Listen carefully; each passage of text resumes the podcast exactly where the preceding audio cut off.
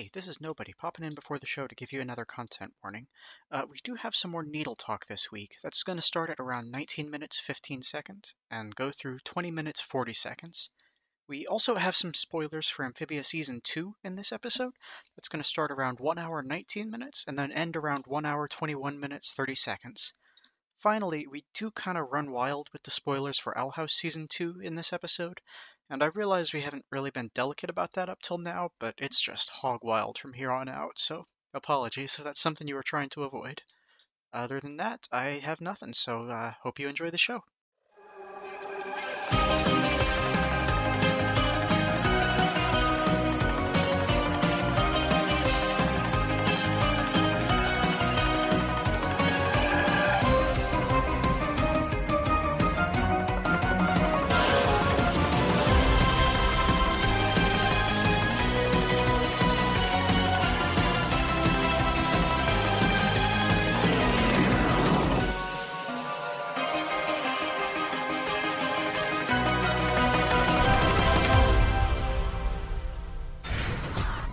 Hello, and welcome to Us Weirdos Have to Stick Together, a show where a couple of weirdos talk all about the Owl House. I'm Nobody, and joining me is the most wanted criminal in the Boiling Isles, it's Quill. Hey, Quill.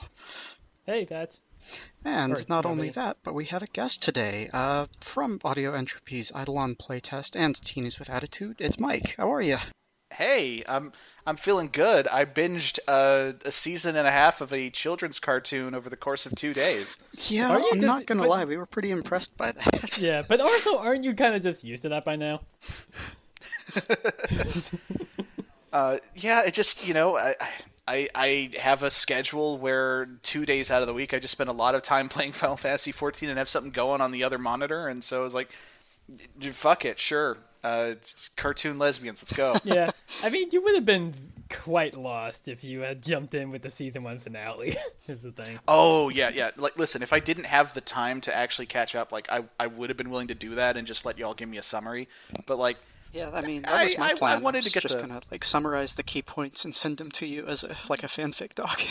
Yeah, or even just like link you to the Owl House uh, Wikipedia article or something. Their summaries for episodes are much shorter than ours. All right. I mean, I, I would certainly hope so. If if a if a wiki summary takes anywhere near as long as a podcast where people get together to you know discuss something, that that'd be fucking just wild. I mean, I, I have a lot of experience in this in this kind of thing. Uh, like like y'all mentioned, I am on a podcast called Teenagers with Attitude. We've been doing it for I want to say about six years now.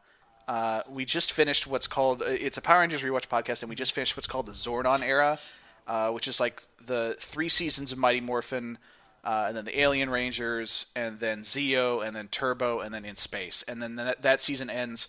Uh, spoiler warning for a children's show from 20 years ago. it ends with Zordon dying, um, and then uh, from that point on, uh, continuity becomes a lot less of a thing in the show. Uh, and it, it, they get to the, they start doing what the Sentai the, Sentai is the Japanese show that they're based on. Uh, they start doing the same thing that Sentai does, where they have each season be disconnected. And thank God, because they were the way they were having to justify everybody suddenly getting new costumes and powers and stuff every year was was getting a little silly. Like it's so much simpler if it's just a different group of people each time. Yeah. Which I mean, I also just thought that was what Power Rangers was for the most part. I thought it was always just disconnected. I didn't realize they like went by the same continuity for ages. oh, they tried. Oh yeah, no. In fact, they like they, uh, like we- uh, we could we could uh, really get into it if you want, but uh, there's this whole thing where like in the early going, uh, they wouldn't do a clean break of the cast. Usually, a cast member would leave basically when they decided they were done with the show, and usually not on good terms. You know. Like either they just decided they weren't getting paid enough, or they were getting into fights with the production team, or in the case of uh, infamously uh, David Yost, who played Billy, the the first Blue Ranger, uh, deciding he didn't want to take any more homophobic abuse from the crew anymore, Oh, uh, and and just fucking walked off the set. Cool. So yeah, like so there, there's some sh- like, and again, this is this is stuff I'm just intimately familiar with at this point because I've spent years slowly going through this show that was never meant to be analyzed or discussed in this way. Right. Like, like here's here's the difference between what I do over there and what y'all do over here.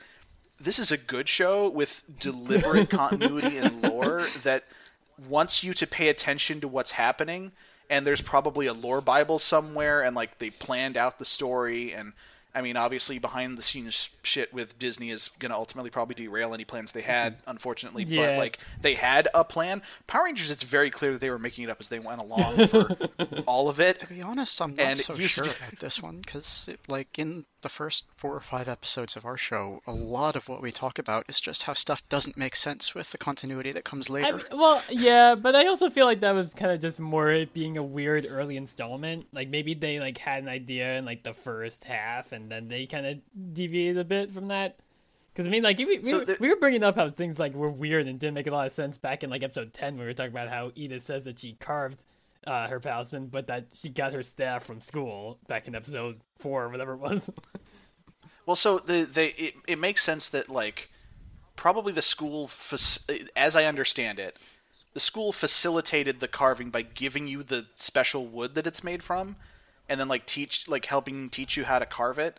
And then they straight up like in the newer seasons they say we were doing this adopt a palisman system because there's straight up not enough of the wood left to go around because the emperor's fucking doing whatever. yeah, he's, he's so I, I don't think that's necessarily a contradiction in itself, but also it, it kind of gets into the weirdness of like this is still ultimately a show for children. Yeah, So like my my fucking like 37 year old brain is looking at this and going like it's weird that there's a hard magic system when the plot is happening and a soft magic system when there's jokes and then but i have to remember like again this is a show for children and the reason the magic system kind of falls apart during the jokes is because they're jokes Yeah.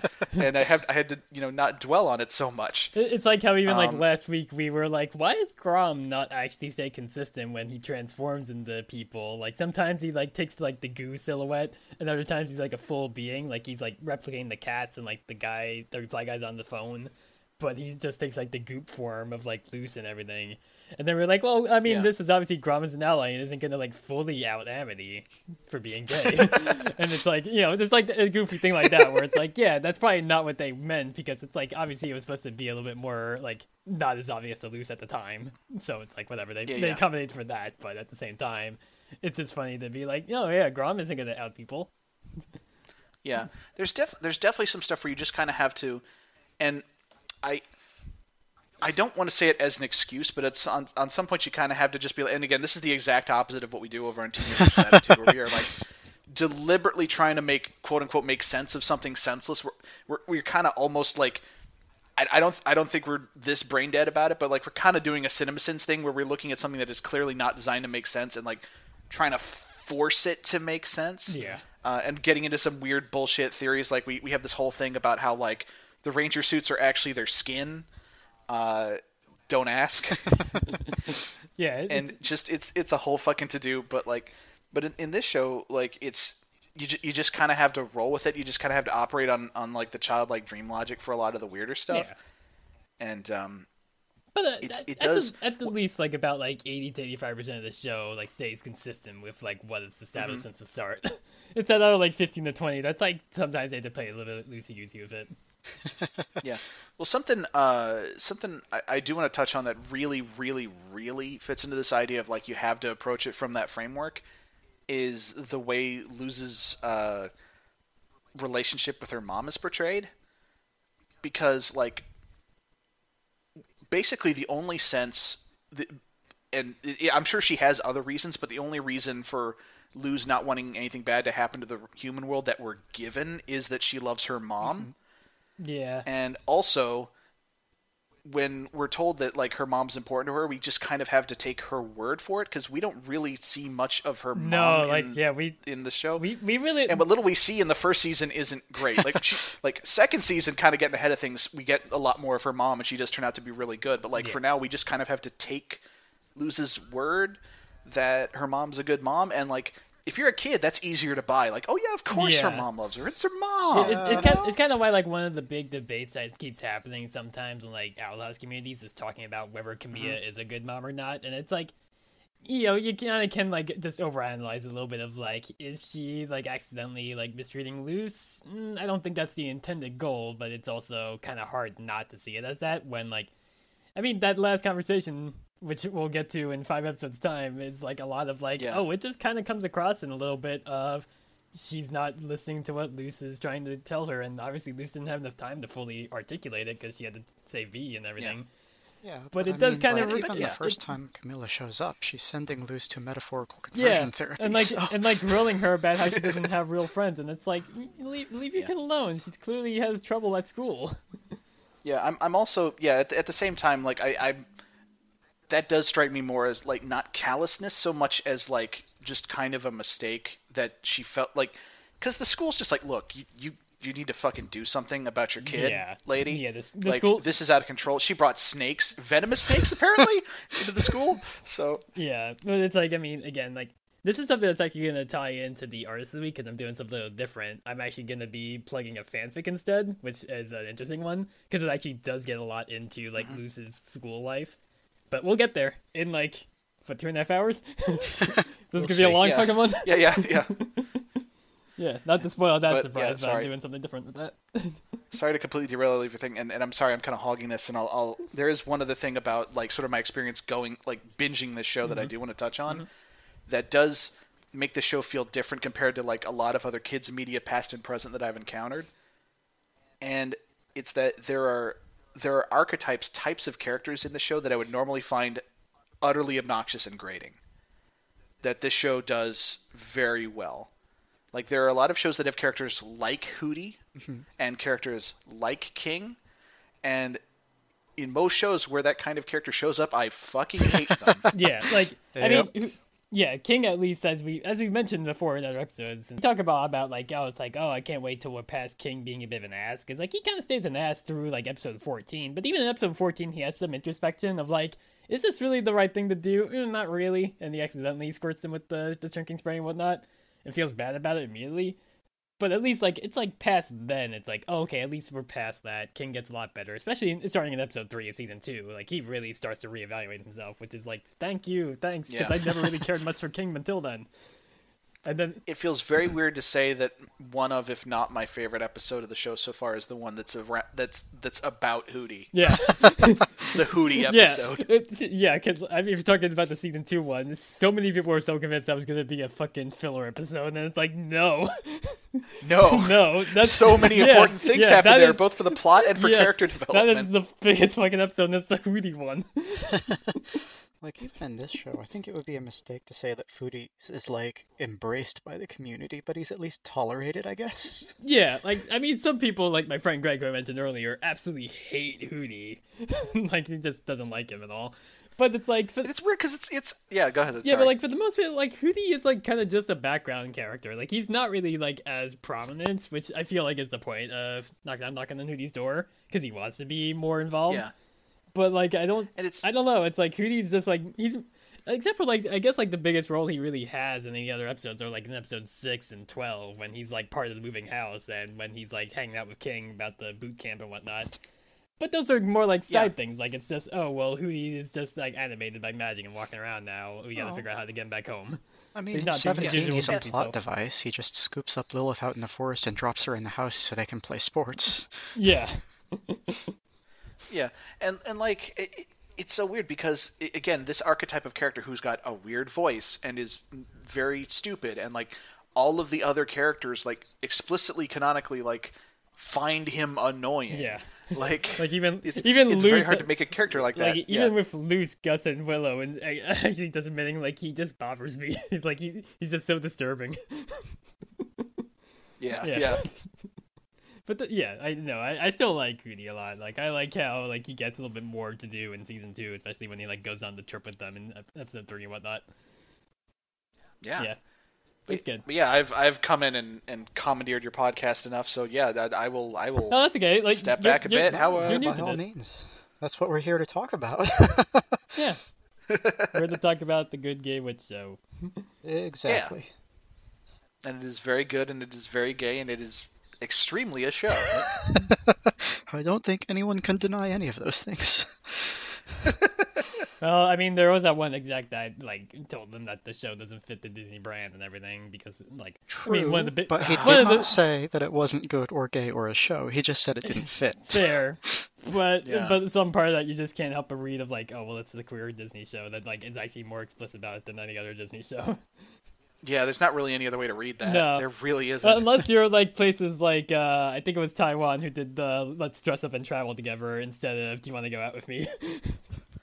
Yeah. Yeah. But also, like again, the, he, he, he within that speech, he, he talks about like D- Disney's not going to make any explicit political statements, and like what what the fuck else does that refer to when someone says I'm avoiding politics? What the fuck else are they ever talking about? Yeah, they gave the same line today when they were asked about the uh, Florida "Don't Say Gay" law. So at least they're towing the party line, I guess. yep. Yeah, and they and they need to stay in good graces with Florida. Like, Oh The- right, yeah, because yeah, Disney's down there, right? yeah, yeah, di- they they they need Walt Disney World, and they need, yeah, that's that's kind of the thing. Is it's it is a mutually destructive relationship because the Walt Disney Corporation is utterly indebted to the state of Florida, and the state of Florida is utterly indebted to the Walt Disney Corporation. Yep. And if I if anything majorly bad happens to either one of them, the other is fucked. yeah. Yeah, yeah. Turns out building your own city isn't as easy as Walt thought it was going to be. No. Oh god, yeah. God, that is like one of the most interesting episodes of uh, Defunctland about Epcot. God, what a. Yeah, they're, they're they're starting to build like like pre-made suburbs and shit now. Oh, oh right, yeah, yeah. They basically just came back to that idea. Mm-hmm. God. Well, I Uh, kind of just meant like when they opened Disneyland, they put it in a pre-existing community, and they had a whole bunch of legal trouble with the town and the mayor and all that. So that's why they went to Florida because they could buy land where there wasn't a town and build their own. And now they're in trouble there too. Yeah, because it turns out, you know, they're still in the state and the country, and they still have to deal with the government and shit. So Wild. Yep. Who could have guessed?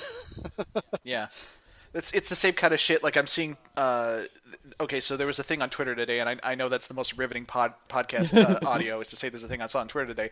Uh, but a lot of people in like the cryptocurrency markets are freaking out because a lot of the big like whatever they're called, the the big like markets that manage some of the stuff like OpenSea and whatnot are having to cut out like they're they're they're in danger of getting in real legal trouble and they have to stop processing sales and payments of like NFTs and shit to countries that are being sanctioned by the US government because that shit's legally considered kind of sort of money now or at the very least considered worth something. And so and so a lot of people are going like, "What the fuck, man? I thought you were decentralized." And it's like that that doesn't mean you're above the law. That's not what that word means. nope, not at all. Uh, I mean, hey, it's good to see uh, like crypto bros getting fucked a bit on that because God, that's, Absolutely. that shit is terrible.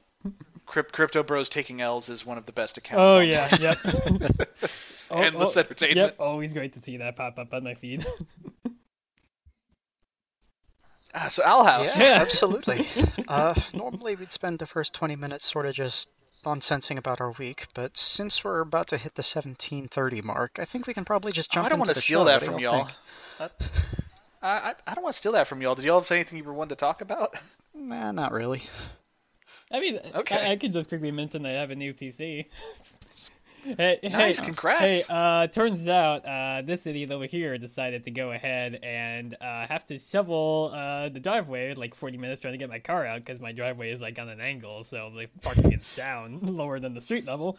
So I had to try to get my car out through the snow because God, fucking Connecticut, where I Yeah, was like, oh right, I chose, Winterlands." I chose this, I chose to have snow again, and then having to drive like an hour out to the closest fucking Best Buy that this like pre-built that can run uh, Elden Ring and Monster Hunter Rise at 60 on like max settings. Uh, that that had had to be a fucking to do. Oh, yeah. Speaking of fucking crypto bros, like like getting a new computer these days. Yeah, like I mean, for what it's worth, like it was like a little bit more than my previous computer, which like was still like a pretty good one at the time, but it was also four years old, and it's like it just really couldn't really run Monster Rise like at even 30 consistently on like lowest settings, just because it was, yeah, it was getting bad, and it's like that's a Switch game, that that's that time, but like yeah, like being like trying to play on the Ring that uh. Thursday night when it released, and it's like, uh, this is just this is rough. I, I I just need to fucking replace everything in this PC, and it's like, well, what's the easier option here? To just get a new PC fully. Yeah, I mean, it's Jeez. Yep. pretty easy to get See- parts if you get them prefabbed. Like the computer I'm on now has a Yeah. 3060, and it was just on the shelf because nobody wants a whole computer; they just want the card. yeah. Yeah, in, in my Yeah. case, it was just because I had fried my previous computer trying to upgrade the processor. I was just like, uh, this is just easier. Yeah. Yeah. We see that this shit is why I, I stick to MMOs because not only not only can they run on potatoes, but you know, again, they let me binge children's television on the other monitor. Yeah. Ah, well, you see, if you have enough ADHD, you can do two things at once anyway.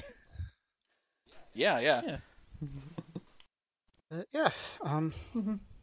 that that's like the only thing I would have wanted to talk to talk about this week is that I finally managed to get in for an assessment on that, which is great. But now I have to wait three weeks for the results. oh, good. Oof. so you know, Well, at least you got that ball rolling, so congrats on Yeah. that. Thank you. Oh, yeah. was- Uh, Hmm? Oh yeah, no, I, I just said also remember that this was also the first time I gave myself my first HRT injection. that was uh, that Hell was, yeah! that was interesting. Woo! yeah, because like I, I I started uh the week before because like a nurse showed me how to do it, so like she did the first one, but it was like oh this is like the first time I ever had to jab a needle into myself, and it's like had that little bit of a moment of like once I saw the needle actually in, I was like wait how come it's not that? oh right because it's all muscle right, so it's like. Might, might need to put another little content warning here about needles again, but it's like Yep. yeah, Couldn't yeah. just hold yourself Sorry. back, could you? nope, sorry, but it's like yeah, but I was just I was impressed with myself when I did it and like did it like and it was all done. I was like, dang, that, I gave myself an injection. All right, cool. nice. Nice. Yep. glad that worked out for you. yep. I ignored the fact that also I had a little bit of blood, like kind of in my pant leg. it turns out the band that I had was not big enough. Whoops. Ooh. Yep. Found that out when I was like, oh wait, did, did I get water in my? Oh oh. nope. That's blood. Yeah, yeah, yeah. First, hey, first time doing it. What do you expect? Yeah, yeah. Yeah. It's, it's a learning yeah, experience. it's all good now. It's it's it's like it's a little uh this is like a little bit like a dot in it, but it'll, it'll be a little bit good in a while. Especially since I have to rotate legs, so it's not like I do the same leg each week. Yeah. Yep. All Yeah. right. With that, uh, I think I think we might want to get into it because we're gonna have a lot to talk about these episodes. Uh. Yes, indeed. Yeah. All right. Oh God, my notes for episode 18 are two and a half pages long. Just so you know. Yeah, all right. Uh, Let's let's let's get this ball rolling. I'm I'm ready and yeah, rare. it's a See, big By one, especially- comparison, I just do my notes in Notepad, so I have no idea how long they are. It's a mystery. Yeah, I had to make a Google Oh, same. page. All right, uh, yeah, episode 18 is Agony of a Witch, and we begin with a shot of Belos's castle, which is this like fortress sunk into the ground with a large pillar shooting fire into the sky, and like it looks like teeth around the area. I'm not sure if you th- if y'all thought that was also teeth. like It's jagged spike hundred stuff? percent I- teeth. Yeah, I think the pit is supposed to be a mouth, and that's what the danger is Yeah. in a later Although bit. I guess actually, I think about it, it might be broken ribs because like we assume that might be the Titan's heart or Balsac in the throne room. So I guess it would make sense if it was like it was like a bit of the caved in chest area and that's ribs and stuff. yeah, but Yeah. the ribs 'Cause, are like, big can- enough that I don't think those little points could be them. Yeah, but like we see the Titan's like skull face and it has teeth in there. How could the teeth get all the way here? Unless the Titan has like a know, chest it- mouth as well. I mean, it's a weird magical planet Titan. I, I think on some level it's just kind of the enemies whatever they want it to I be. mean, yeah, yeah, fair. Like one of the things I was going to bring up in my episode is that basically everything Belos does is just weird, gross organic stuff. I don't see why Oh, he yeah, couldn't grow his own teeth. Yeah, no, his weird his weird meat magic he does to restrain uh, some of them is like just, that is some spooky Bloodborne or Elden Ring shit. Speaking as the person what- that just went is- into the meat dimension in Bloodborne in uh, in uh, Elden Ring recently, it's gross. Yeah. S- yeah, it, it does seem very Lovecraftian, whatever the fuck is going on with him. So, what what are the prominent fan theories for what his deal is? Most Because obviously we, we get a little bit more in season two, obviously. Mm-hmm. yeah, but the the prevailing theory people have is that he's either Philip Wittebane or his brother because like they talk about the two brothers that got lured into the demon realm, and one of them yeah, I f- I, feel like it's pretty Yeah. obviously that. I don't know why they would. I, I don't know why they would bring up that he had a brother come with him unless the brother was somebody. th- Yeah. That's that's related to another theory people have about the brother having died because he might have been on his expedition to try to find the Titan's blood in season two, episode nine's little context. And so people think that Mm-hmm. since Hunter is like almost assuredly like some weird magic clone, since you saw the Grimwalker book, people think that maybe he's like trying to recreate his brother through Hunter or something, right, or or why or like or uh, that he's the brother and trying to bring back Philip via Hunter. That's why this weird flesh monster man has a nephew somehow. Yeah. So Yeah. When we don't see or hear anything about the rest of Hunter's family besides they apparently all are witches that don't have magic. which also tracks Yeah. with the fact that if Belos is like a human who tried to like do something to keep himself from dying as a human, has those like tinier Yeah. point, slightly pointed ears, but has to use artificial magic via the, his staff. That kind of makes sense. Like y- you decide to make a clone of your brother, like calling the new kid your son feels a little weird. Yeah. Call him your nephew to soften the blow. Yeah, to also like throw off from some people who might be paying close attention. yeah. Yeah. But yeah, uh, we honestly don't know because Belos might also be a Grimwalker. He might be a clone of one of the brothers, and now trying to bring back the other brother to be a clone. Who the fuck knows? People think he's also going to use Hunter to like use him as a sacrifice to make the day uni stuff happen. People also think that Hun- that he just wants to go home, which is why he wants the portal and doesn't really want to care about anything else and just wants to go back to Earth. Who the fuck knows? We will- we will- sort of we will find it- yeah. that he's a baby titan, so there's that too. Yeah, but, yeah. God, Who knows? We will. We might find out within the next like three months. Because I think I looked at it, and I think like season two B will be fully over in like early June, and then we just have the three specials. So All right. yeah, who knows? But yeah, uh, continuing on from there, uh, we see some prisoners who we get the context that they're wild witches later on, who just refuse to join the coven, are being transported to the castle as Lilith watches them from the ramparts. She goes back inside and walks in front of a stained glass painting of the Emperor and reflects about how she will keep his promise, her uh, her promise to bring Eda in, only to be interrupted by Kikimora, which is the small little demon person that we only saw in one episode as well before this, because like she only has a little brief cameo in episode five, where she doesn't even get named, but she's in the credits. Does she get named here? She does, yeah, like uh, Yeah. yeah, because like uh, Lilith definitely does refer to as Kikimora. Okay. Yeah. But yeah, uh, she asks her why she's been delaying with her mission, as others in the Emperor's Coven had just rounded up a lot of witches and forced them in the covens. But Lilith assures her that she has the situation under control and summons a bunch of guards to go and capture Eda.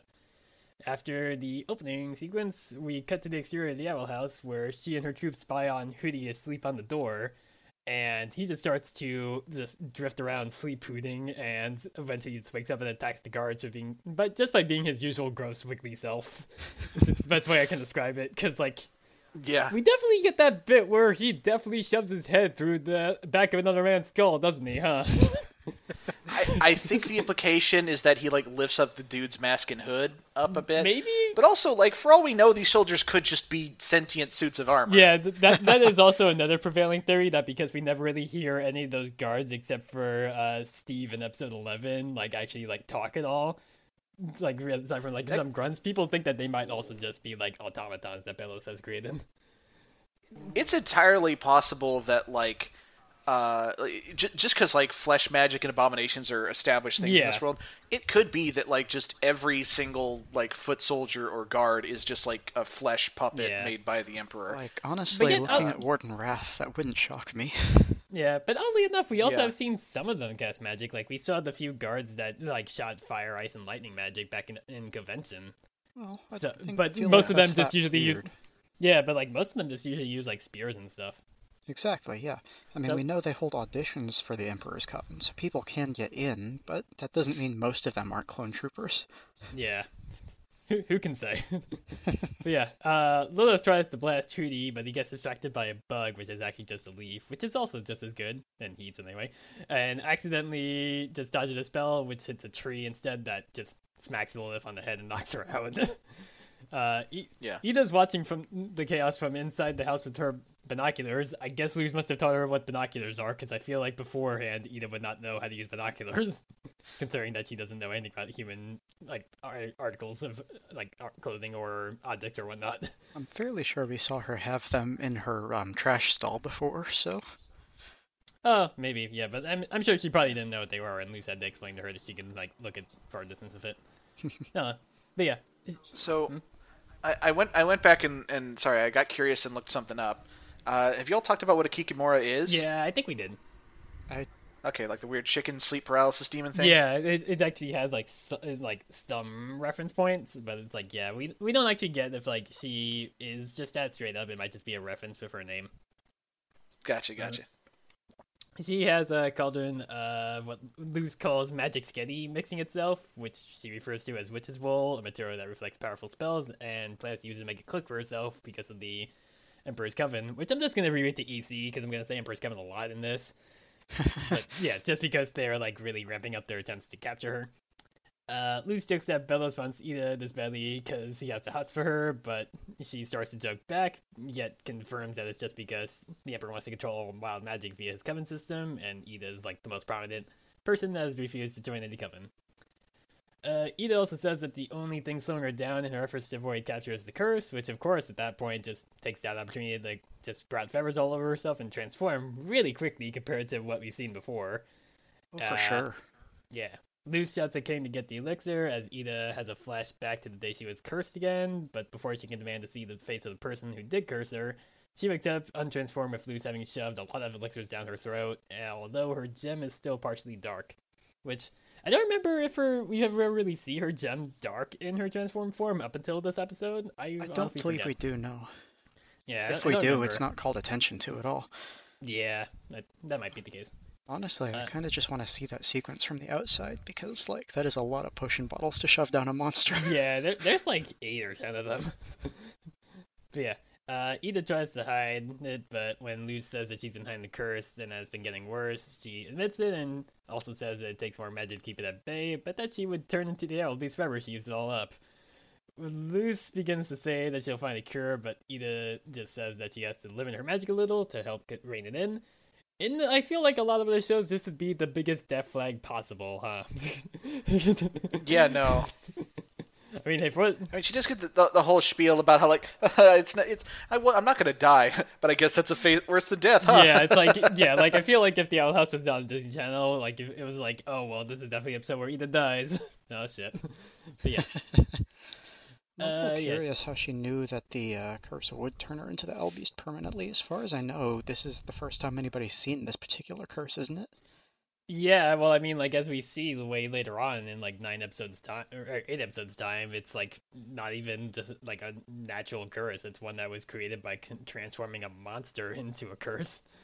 But I, I feel yeah. I feel like it's Yeah, just I, I feel like she just kind of intuits by the fact that like it gets harder and harder for her to turn back each time. That like yeah, okay, eventually I'm just not gonna be able to pull it off. Yeah, that's kind of what I read it as. Like she knows that if she just like really lets it go, like she'll like eventually it'll just get worse and worse to the point where she can't reverse it with the elixir or anything. Hmm. Okay. Yeah. but yeah, uh, Eda then shuffles Luz off to school and remarks that Luz is a good and considerate kid for worrying about her, and instead decides to use her magic kitty to make Luz a cape instead of making her cloak for herself. Uh, Luz sees the the absolutely destroyed guards on her way out, and also just walks past Lilith, who gets a magical phone call from Kikimora to report to the throne room. And I gotta say though, I love the weird fucking Hooty tea party yeah, with the yeah, cards. yeah, no, it's really good. like he he kicked their shit in, and then he's just having a little like picnic with them. I can't. I love this part where I get to play games with my new pals. yeah, it, it always entertains me when I remember that Alex Hirsch said that he was just trying to do the shittiest Mickey Mouse impression for Hooty's voice, and Dana liked it so much that they decided to keep it. It's it's very Yeah. good. I I am surprised to find that it is also Alex Hirsch. yeah, Like, like, I mean, yeah, because like I mean, he's mostly just doing the uh the Bill Cipher voice for King, but yeah, he's able to like make it. yeah, absolutely. Like I knew that yeah, was him. like, but... it's like yeah, it's, it's not as obvious that it's also him voicing Hooty. Yeah, you'd think he does quite a few voices for this show, just mostly background characters. Yeah, so- yeah, he's other he's some other background characters. Like uh Yeah, I, I don't remember who, but there's probably there's a there's a guard or two with a bit of Grunkle Stan in his voice. yeah. He also uh guest stars in one episode of Amphibia as like a frog version of Grunkle Stan. yeah. but yeah, uh where did I leave off? Uh oh yeah, uh Luz eventually gets to school and they're about to go off to a field trip to the Emperor's Castle just in the very beginning of the day, I guess there's no home or whatever. But Luz says that she had planned not to go because of how the EC treats Eda, which hey, I like that this is like good character growth on Lu- Luz's part because like she was like willing to go see the EC at Covention back in episode five, but has now actually like thought for herself like maybe I shouldn't go and like see the castle of the fascist emperor, like not stick around the magic cops, I guess. Maybe also it might be a trap, and I shouldn't be in the building. Also, yes, they they are pretty well. Just a little bit. Yeah, they're pretty well aware. Su- surprise field trip to the fucking stronghold of, of my mentor's mortal enemy. I don't know, guys. I, I don't think it's a spur of the moment field trip. I think it's more like they had heard about it before because like she says that she had planned not to go. It's not like she just like makes a spur of Right, the moment right. thing of like I don't want to go to that. And yet she still shows up to school that day. Well, yeah, I mean, you don't always have to go on field trips back in school. Like some days, like you could just like the kids who didn't want it to just go to like a study hall or something. Really? Yeah. At least at, at least at my school, that was how it was. Yeah. At the school I went to, I think to. usually when that happens is is the school has to have a contingency plan if they can't get like the parental permission slip for the Yeah. For the field trip. Okay, see, my school Like didn't. if for have whatever that. reason like the parent doesn't approve. Yeah. Yeah. Yeah, we just if you couldn't go on the field trip, they had you not go to school that day. So I guess we didn't Huh. have that contingency rule. Nah, that's a better deal. I feel like you're not gonna do much any that anyway that day on at school. Cause like I think there was also like Yeah. one where it's like, well, you would just spend like these like four class periods or whatever was like a nearby field trip that wasn't gonna take all day. You just spend it like in a empty classroom with a sub, just watching like movie like DVDs or something. Yeah. In my experience the contingency plan was basically just detention except they didn't call it that. yeah, pretty much. but yeah, uh, getting back to it, uh, Gus and Willow tell Luz that she'll be missing seeing the relics in the relic room. One of which is the pretty obvious like goal of the episode, the healing hat that is able to heal any disease or curse. Which immediately persuades Luz to go on the field trip to try to steal it, which is, of course, an obviously bad idea for Luz because Luz is always full of bad ideas. Uh, along the ride, Willow tells Luz the story of Belos, which I actually just copied it down verbatim based on the subtitles for what she said because it's pretty interesting lore-wise. Uh, the quote here is Emperor Belos built it as a symbol of unity. Before he came into power, folks were doing magic all wrong. He taught us that the only way to respect what the Titan gave us is through joining covens. Which is like, that's just real propaganda you're spouting there, Willow. Yeah, it just I, I yeah, that that is that is something that like Willow and Gus still seem to be taking a lot of this at face value. yeah. They at least like seem like they get a little bit better about it, like at, like especially in episode 19, considering that they're like willing to like fully help try to like help Yeah. Luz get Eda out once he's captured and all. the weird thing Oh, is, I mean, they show up to help, sure, but they don't really seem to. There's no going against the the the hegemony, the story. They just particularly want to help this person, you know? Yeah, yeah, they're they're not Yeah. like let's fucking fuck up the system. It's more we just want to help Luz when she gets in trouble because she always gets in trouble. But yeah, uh, we get a little bit where they like lament that Amity couldn't go on the trip because of her busted leg from previous episode, and we just have a quick little scene of her just stewing on her bed, like telling a uh, a poster of Lilith to shut up. Which hey, also Yeah. again like Amity starting to like get disenfranchised with Emperor's Coven because the last time she saw Lilith in person, Lilith uh, used her as like a whole little pawn to try to like one up Eda. I I really Yeah. hope with Uh, but sorry, go ahead. Oh yeah, I, I really hope based on the summary for uh, episode twelve of season two that because it mentions that Luz is gonna get Lilith's help, I hope at one point we actually do get a scene of Lilith and Amity meeting again, and being like, "Wow, this the Yeah. girl really changed our lives around for the better, huh?" Because Yeah. like they haven't seen each But other also, since uh, episode five. so the, the thing I remembered is the show, and again, this does tie into this being a, a show produced for children, and on some level you have to meet it on those terms. But there's the fact that this is an oppressive totalitarian government, but also like big, super important like policies tend to like shift on a hat, like uh, uh, Principal Grump.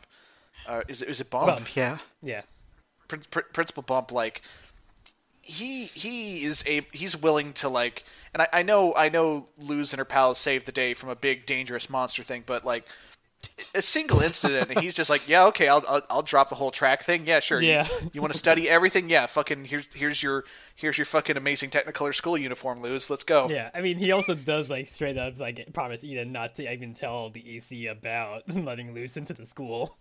So it's like Yeah. he's just like willing to just bend his own rules just for like to make other people happy, I guess, in a sense. Yeah, he, he, he does seem to be, he does turn out to be a surprisingly cool dude, all things Yeah. considered. Because like Eda, like the most wanted criminal in the in the universe, shows up is like, hey, so how's it going, Yeah. bum? yeah, a lot, a lot of people kind of have that. Like we mentioned it in uh, really small problems when like the guy running the carnival is just like, I could either turn you in to the Emperor's Coven, or you could run scans for me, and it's like, you would make so much more money handing her off to the Emperor's Coven, my guy. Why would you have her like sell candy apples or something instead? God, God, I love the fun police. It's so fun. Yeah. it's such a good gag. Just like, what are you, the fun police? And like, yeah. And then there's this whole fucking like, fucking p- platoon of of clown co- uh, cops. Like, Yeah, like that. ep- God, that's, Th- that's so that, good. that was also an episode that I usually skipped on rewatches, but yeah, when we rewatched it for this, it's like actually this episode is pretty good. Like yeah, like I, it's like at least we get also like that's the last time we had to deal with King being a bit of an ass, but even King is actually being a little bit less of an ass in the episode compared to normal. yep. But yeah.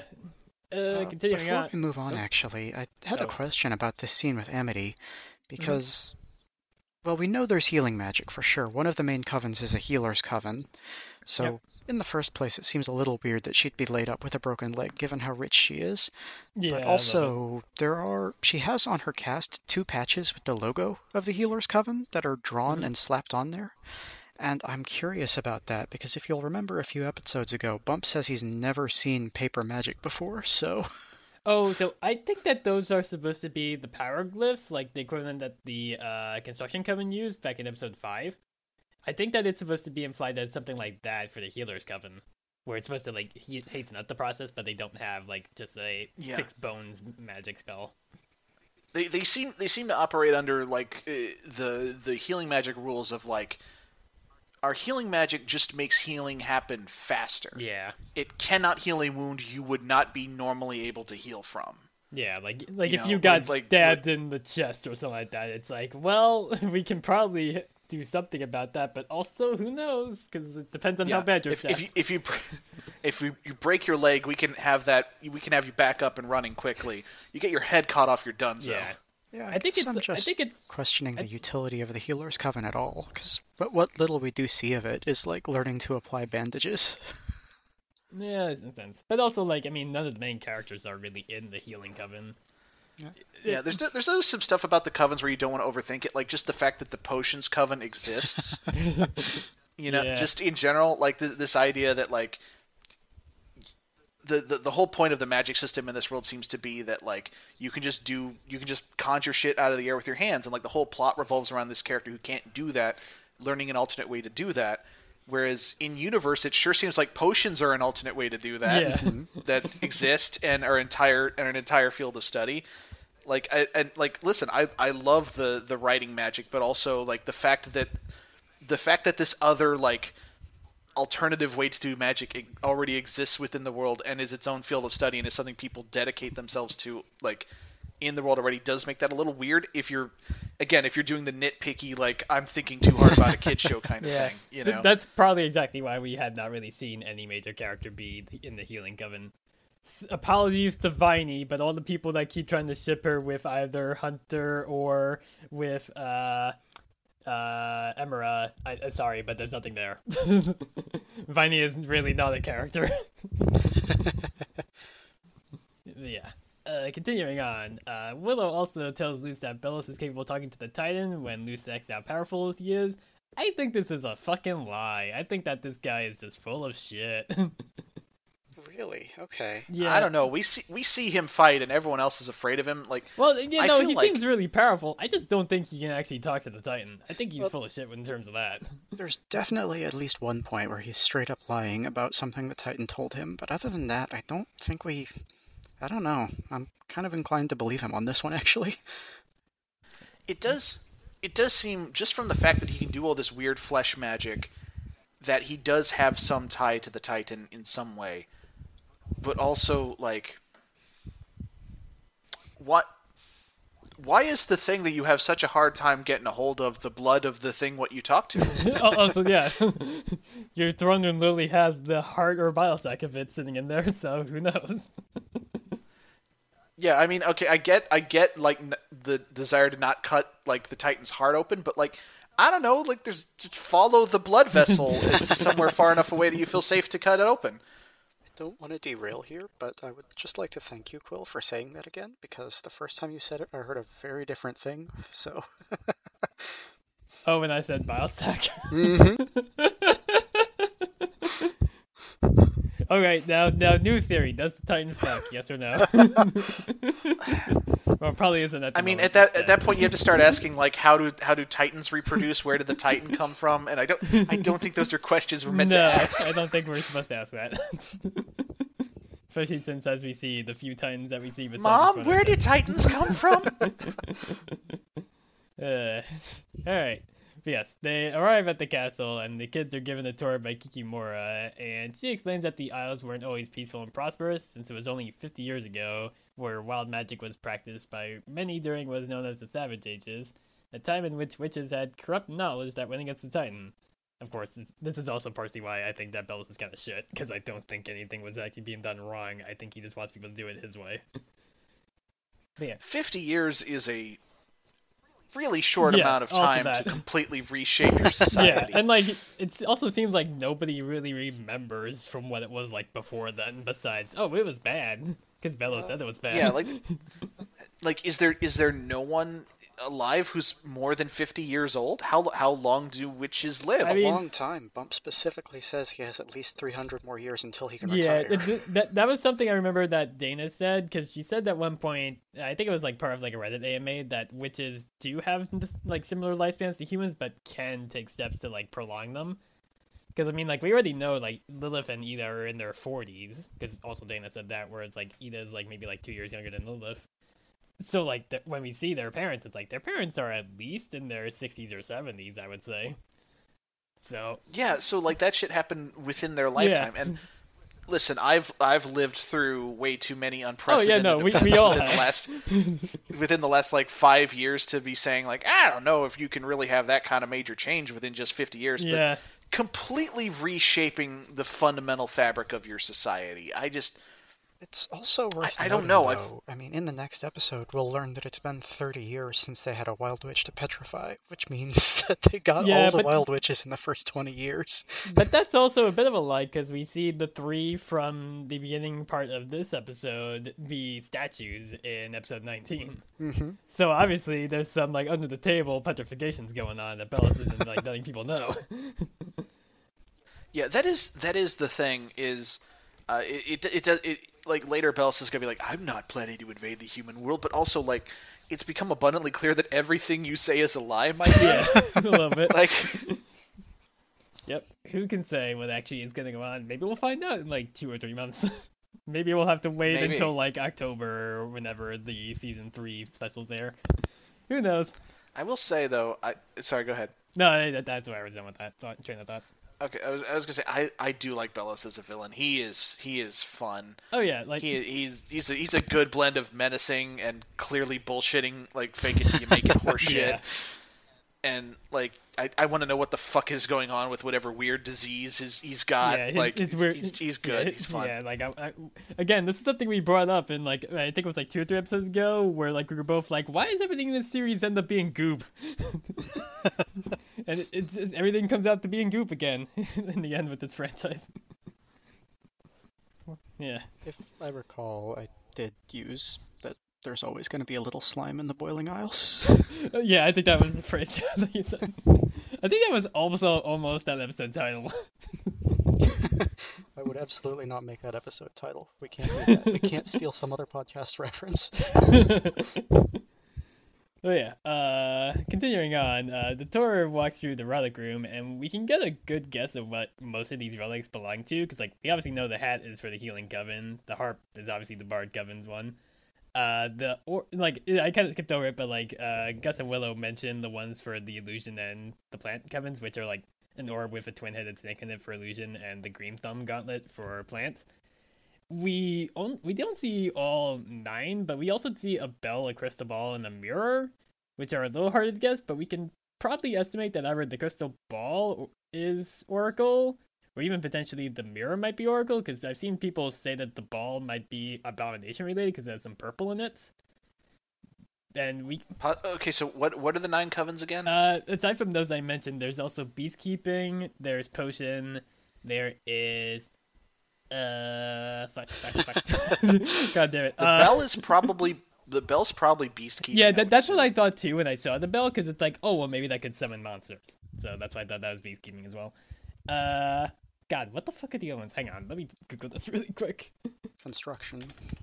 Oh yeah, construction. We don't really get a whole lot of construction coming ever. Uh, But they yeah, build it- it- houses so good and have super Yeah. strength. yeah, abomination, bard, beastkeeping, construction, healing, illusion, oracle, plant, and potion.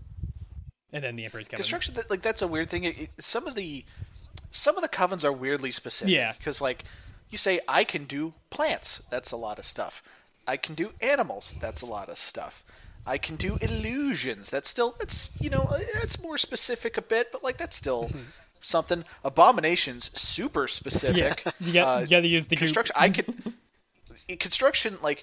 Is that just making buildings, or is that also like blacksmiths and shit? Well, we, we, do Like, go- is that we- just making anything? We do get the sense that it also is kind of earthbending from uh, the Avatar series, because like when we see Bria use construction magic in episode in season two, episode five, she basically uses it just like surround the uh, what's it called, the sna- the not the snaggleback, the sliver beast with it, and then she just makes like a big column of like dirt show up at one point. So it's like I get that that's like using like the natural terrain to like make like objects and stuff like that, but it kind of just comes across a little bit like earthbending. That's All right. true, Yeah. but also like you can't forget the lesser covens. I mean, the small cat coven, the very small cat coven, and the smallest cat coven. Yeah, exactly. Or the uh, or like the like five different like sub covens of the plant track that we talked about back in that episode. God, there were so many. yeah. Yeah. But yeah, uh, continuing on, uh, Luz tries to like look at the healing hat a bit, like she's about to take it, but is dragged away by Gus and continue the tour. And they soon see Lilith barge into the castle, still pretty disheveled from a Hooty kicked her ass.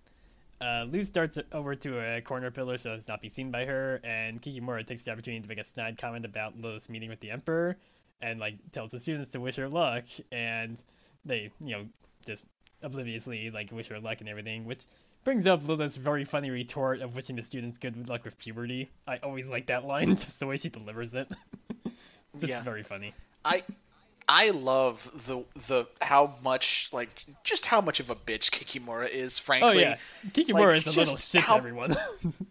yeah, she cares about nothing except like uh, moving her way up in the ranks and like earning the emperor's respect, which is uh, doubly funny by the fact that the emperor very clearly does not respect her at all. and also, she apparently is also not that competent when it comes to actually trying to do anything. I mean, she gets threatened by a 14-year-old with a little fireball in her hand and immediately caves. like, yeah, no, Yeah. Kikimora seems like she's just like tries to act like she's top shit, and then that she just sucks. But yeah, uh, Luz continues to have pretty bad ideas a capital B and I uh, by sneaking off after Lilith to see what's up with her meeting with the Emperor. Uh, she goes over there near the throne room and sees that, again, like I mentioned earlier, it's either a heart or the Biosac of the Titan in the throne room. There's kind of debate about this, just because people think it's like way too small to be, uh, like, uh, like people think it's too small to be the heart just because with the size of the titan it feels they feel like it would have a much larger heart which is why people started thinking it might be the battle stack but it still beats like a heart so Yeah. who knows I, I I feel like just just through the language of art, like it makes a thump noise. Yeah. It's clearly supposed to be a heart. Yeah. Like I, I, I feel I feel like assuming it's something else again is kind of overthinking it. yeah pretty much Like you, you make you make a big green thing shaped like a human heart, what goes thump thump. Like any kid's gonna look at that and go, "Oh, that's the heart." yeah pretty much they might also just not have given a shit about like making it proportional to the size of the titan so they just Yeah, because Or- like, how could you? Yeah. Like, why would It you? would be- it would a, be larger- proportional heart would be yeah, so fucking it would be huge. larger than the castle I don't know. Maybe the Titan just has a bunch of hearts. I mean, the the Titans kind of uh, dead mostly, Yeah, as far as we can yeah, tell. I mean, it, it- kind of makes sense that it has a tiny, insufficient heart. Yeah, I mean it is like straight up a corpse with bones and everything, but it seems like it's still something like about alive because that heart is still going. So who knows? Yeah. Yeah, but Yeah. that could also just be the weird flesh magic again. yeah. But yeah, Lusa uh, goes and peers through the keyhole to watch the conversation and sees Belos visibly in pain, clutching his head and breathing heavily. And he cracks open a talisman brought to him by one of his guards to pour the talisman goo into his eyes, which glows green. Which that just freaks Luz out, so she just runs the fuck ah, away. Yeah, okay. Yeah, we gotta get into th- this dude fucking eats talismans and he eats them with his eyes. What the shit? Yep. We're still not sure about that because it's like it's obviously like something like like the the theory there is that it's like preventing his curse or whatever from getting worse.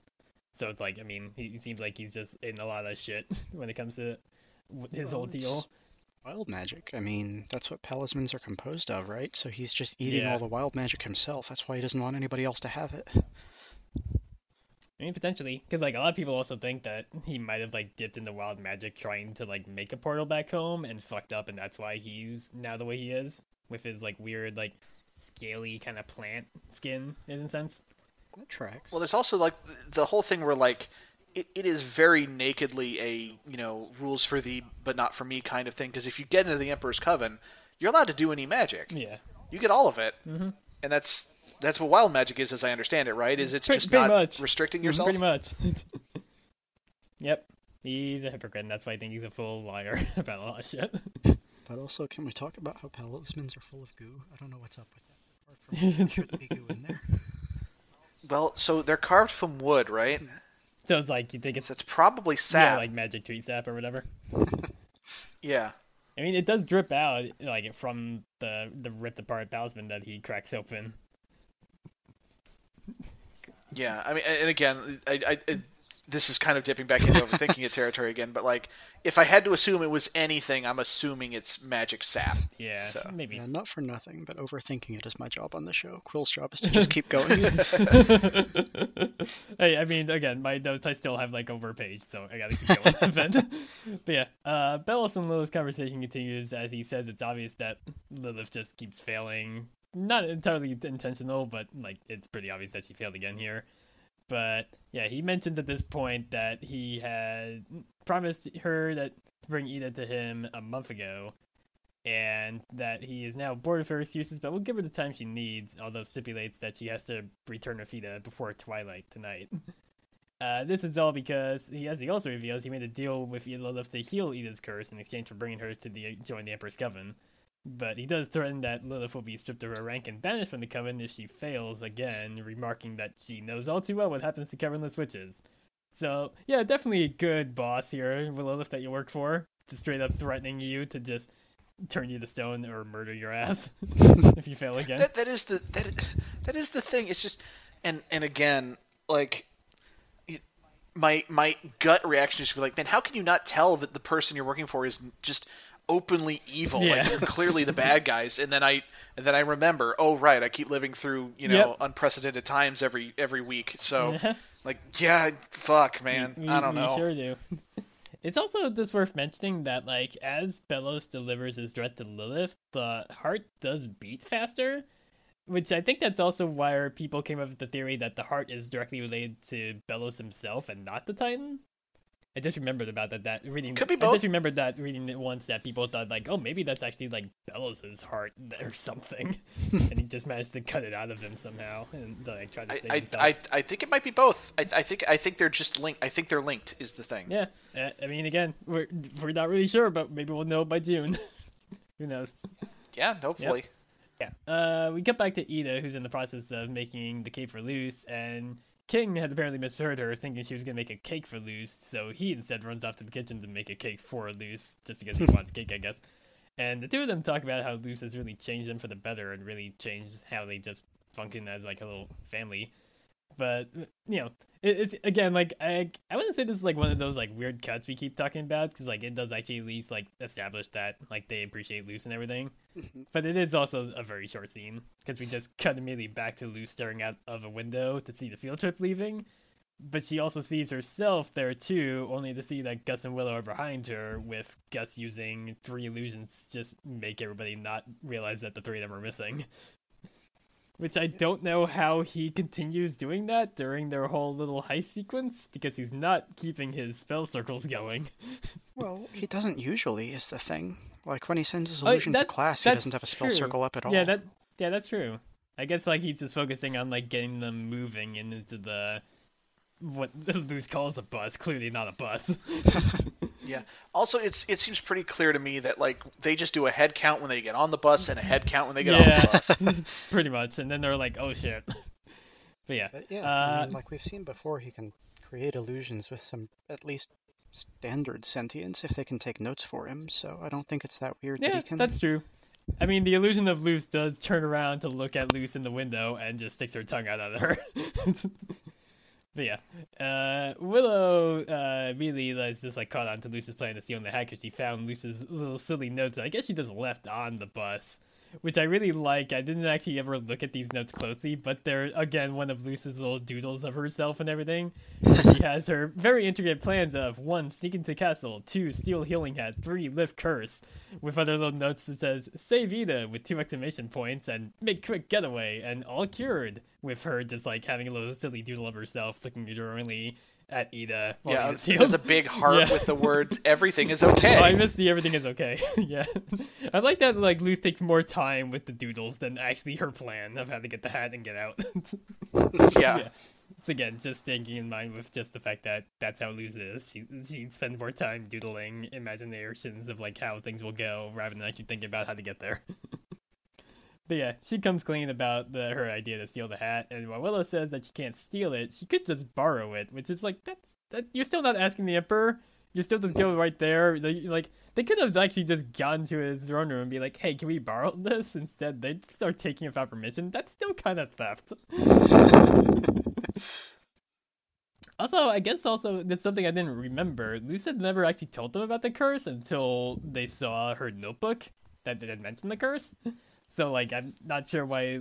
I guess it's just like a privacy thing where you didn't want Luz to just spread it around. But it's like it's a little strange that like they learned it just from Luz having written it down in the notes and everything.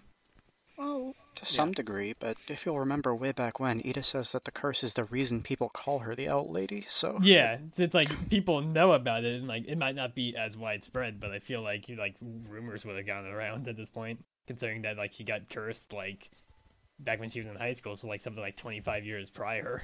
yeah, but like Yeah. in public in front of a crowd.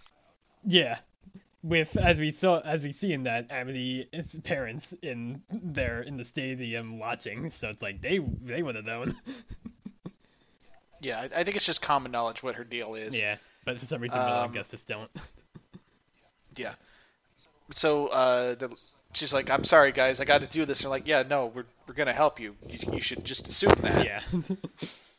yeah. We, we see a supercut of their heist as they sneak past guards using plants, illusions, some fire to melt some grating, and straight up just like doing like a like Halloween horse outfit where the three of them are just in like a really long uh, guard outfit. It is straight up three kids in a trench Yeah. coat, like full stop. Yeah. Fully. And it's like I don't know how they're, they're getting past all these people. I do like that like when Gus does the illusion that Kikimora to send the guard away, he also has her do the worm.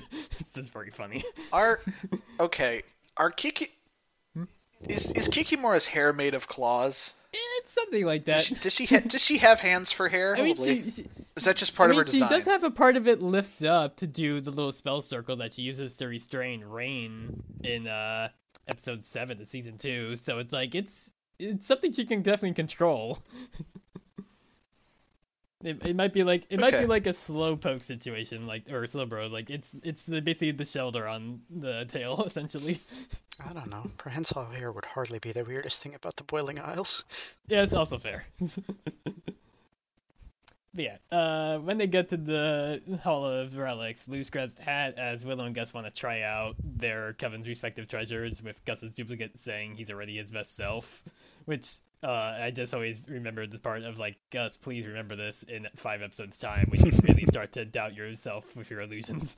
Yeah, And- not to slow us down anymore, but I'm really unclear on what the illusion orb does for him. It doesn't seem to be materially different than any illusion he's created before, except that you can obviously tell it's an illusion, which is Yeah, worse. it, it it might be that it's like capable of like re- like it's like uh, essentially like a, a duplicate of himself that's like able to like tell him the truth as opposed to what he might lie to himself about. I guess I'm not sure. It's a bit strange. Willow's at least like more upfront where she does make the giant tree fist. yeah.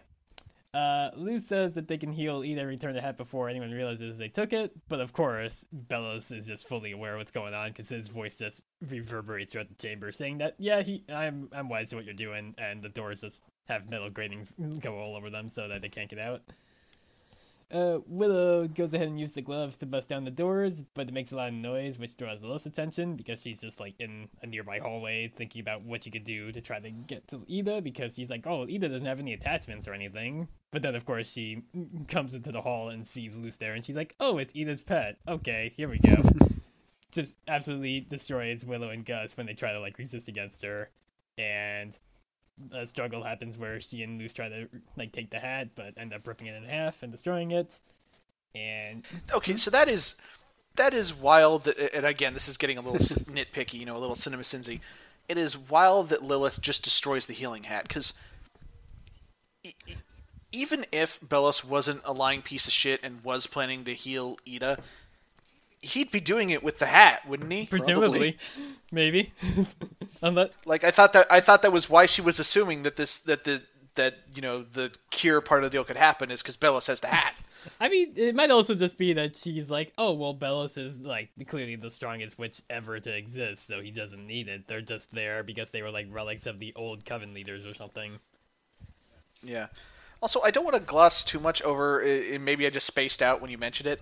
Uh, the bit where uh, Augustus uses the like uh, premonition orb thing to be like, "I want to know how to be my best self," and then like this hologram of him shows up, and says, "Y'all are already your best self, Gus."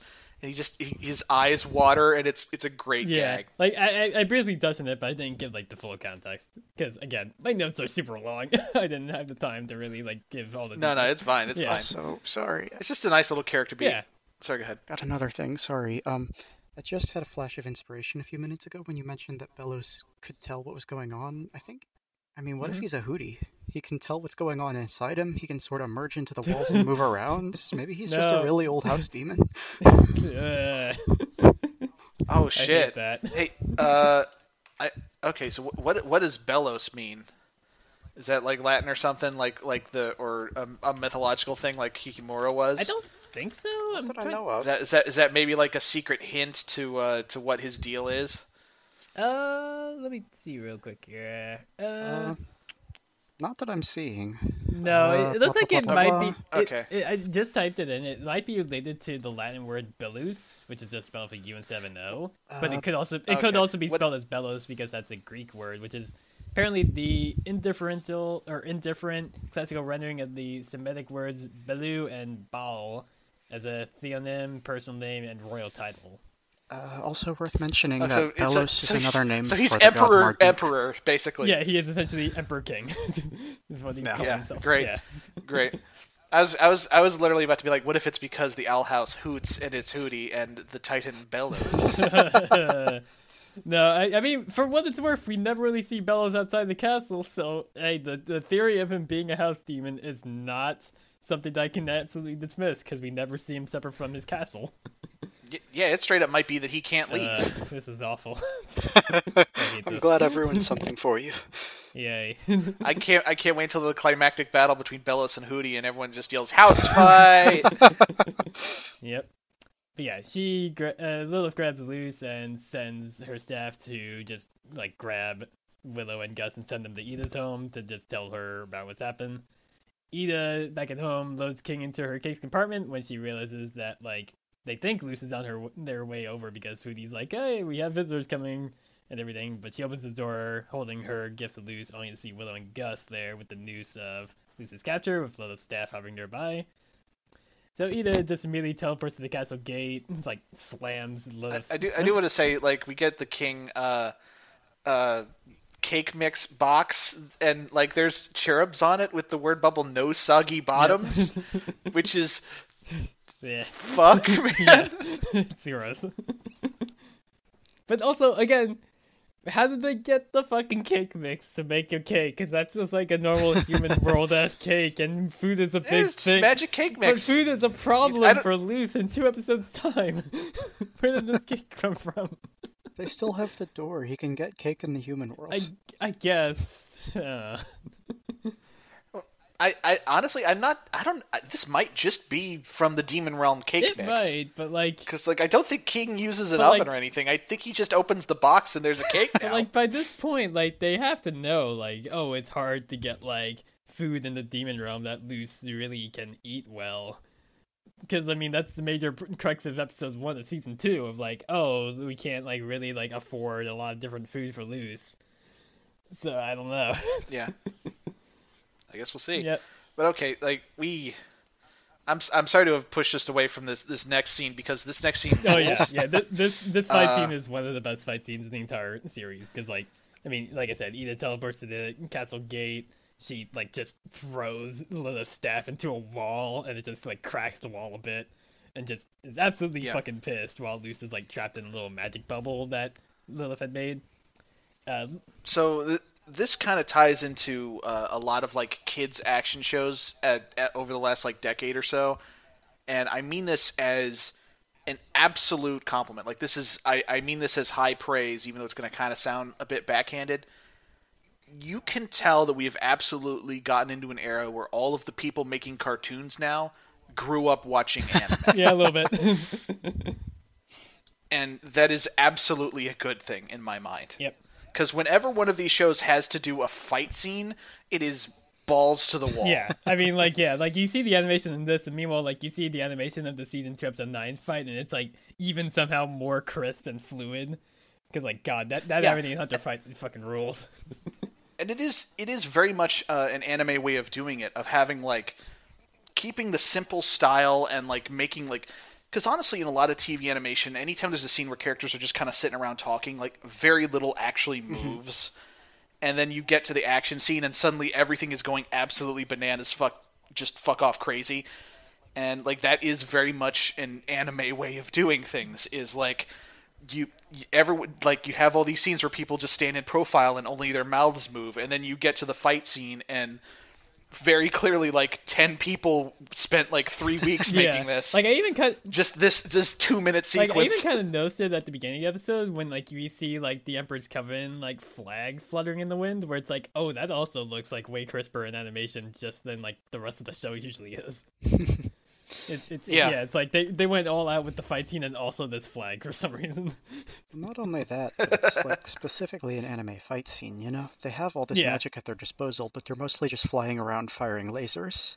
Yeah, or just slamming into each other like the the fucking uh my- the only thing I can really think of is like the Mew and Mewtwo fight from the first Pokemon movie where they're just like covered in like balls of energy, just slamming into each other. it's very much yeah, that it's, pretty much that. I mean, listen, you could do all kinds of crazy shit, but like if you're standing over here and your enemy's over there and you can throw lightning, you, you- just throw lightning.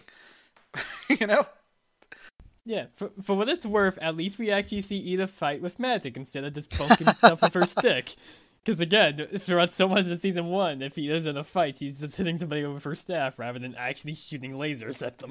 hmm And I mean, we do get a we did get a story explanation for that. She's been conserving her magic, and only fair. now she's got like she's got a reason to spend it because she's got a sister what needs to get the shit kicked out of her. Yep, rightfully so.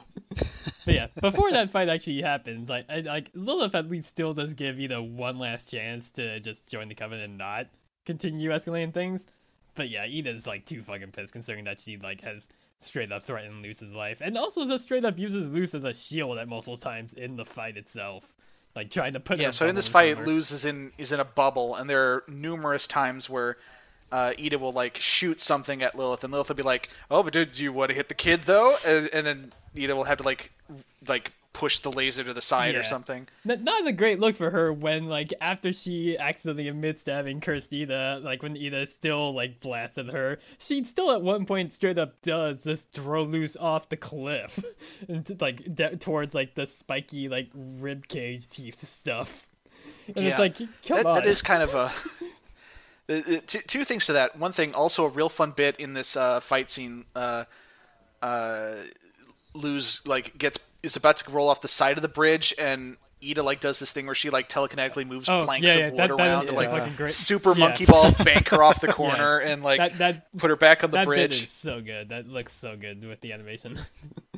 it's very good but also like this also does kind of ba- and i'm sorry i keep making like commentary on like kids media in general because I, I don't usually get to talk about kids media as it is now i've been talking about it two decades ago for years Um, but like there there is this whole thing of like on some level in a kid show you can't really like murder your villains or mm-hmm. anything. you have to like resolve your differences peacefully a lot of the time. So you end up in these situations where like enemies who are going to eventually be forgiven and reconciled and compromised with or what have you, like they're going to get a redemption arc, do some pretty irredeemable shit along the way.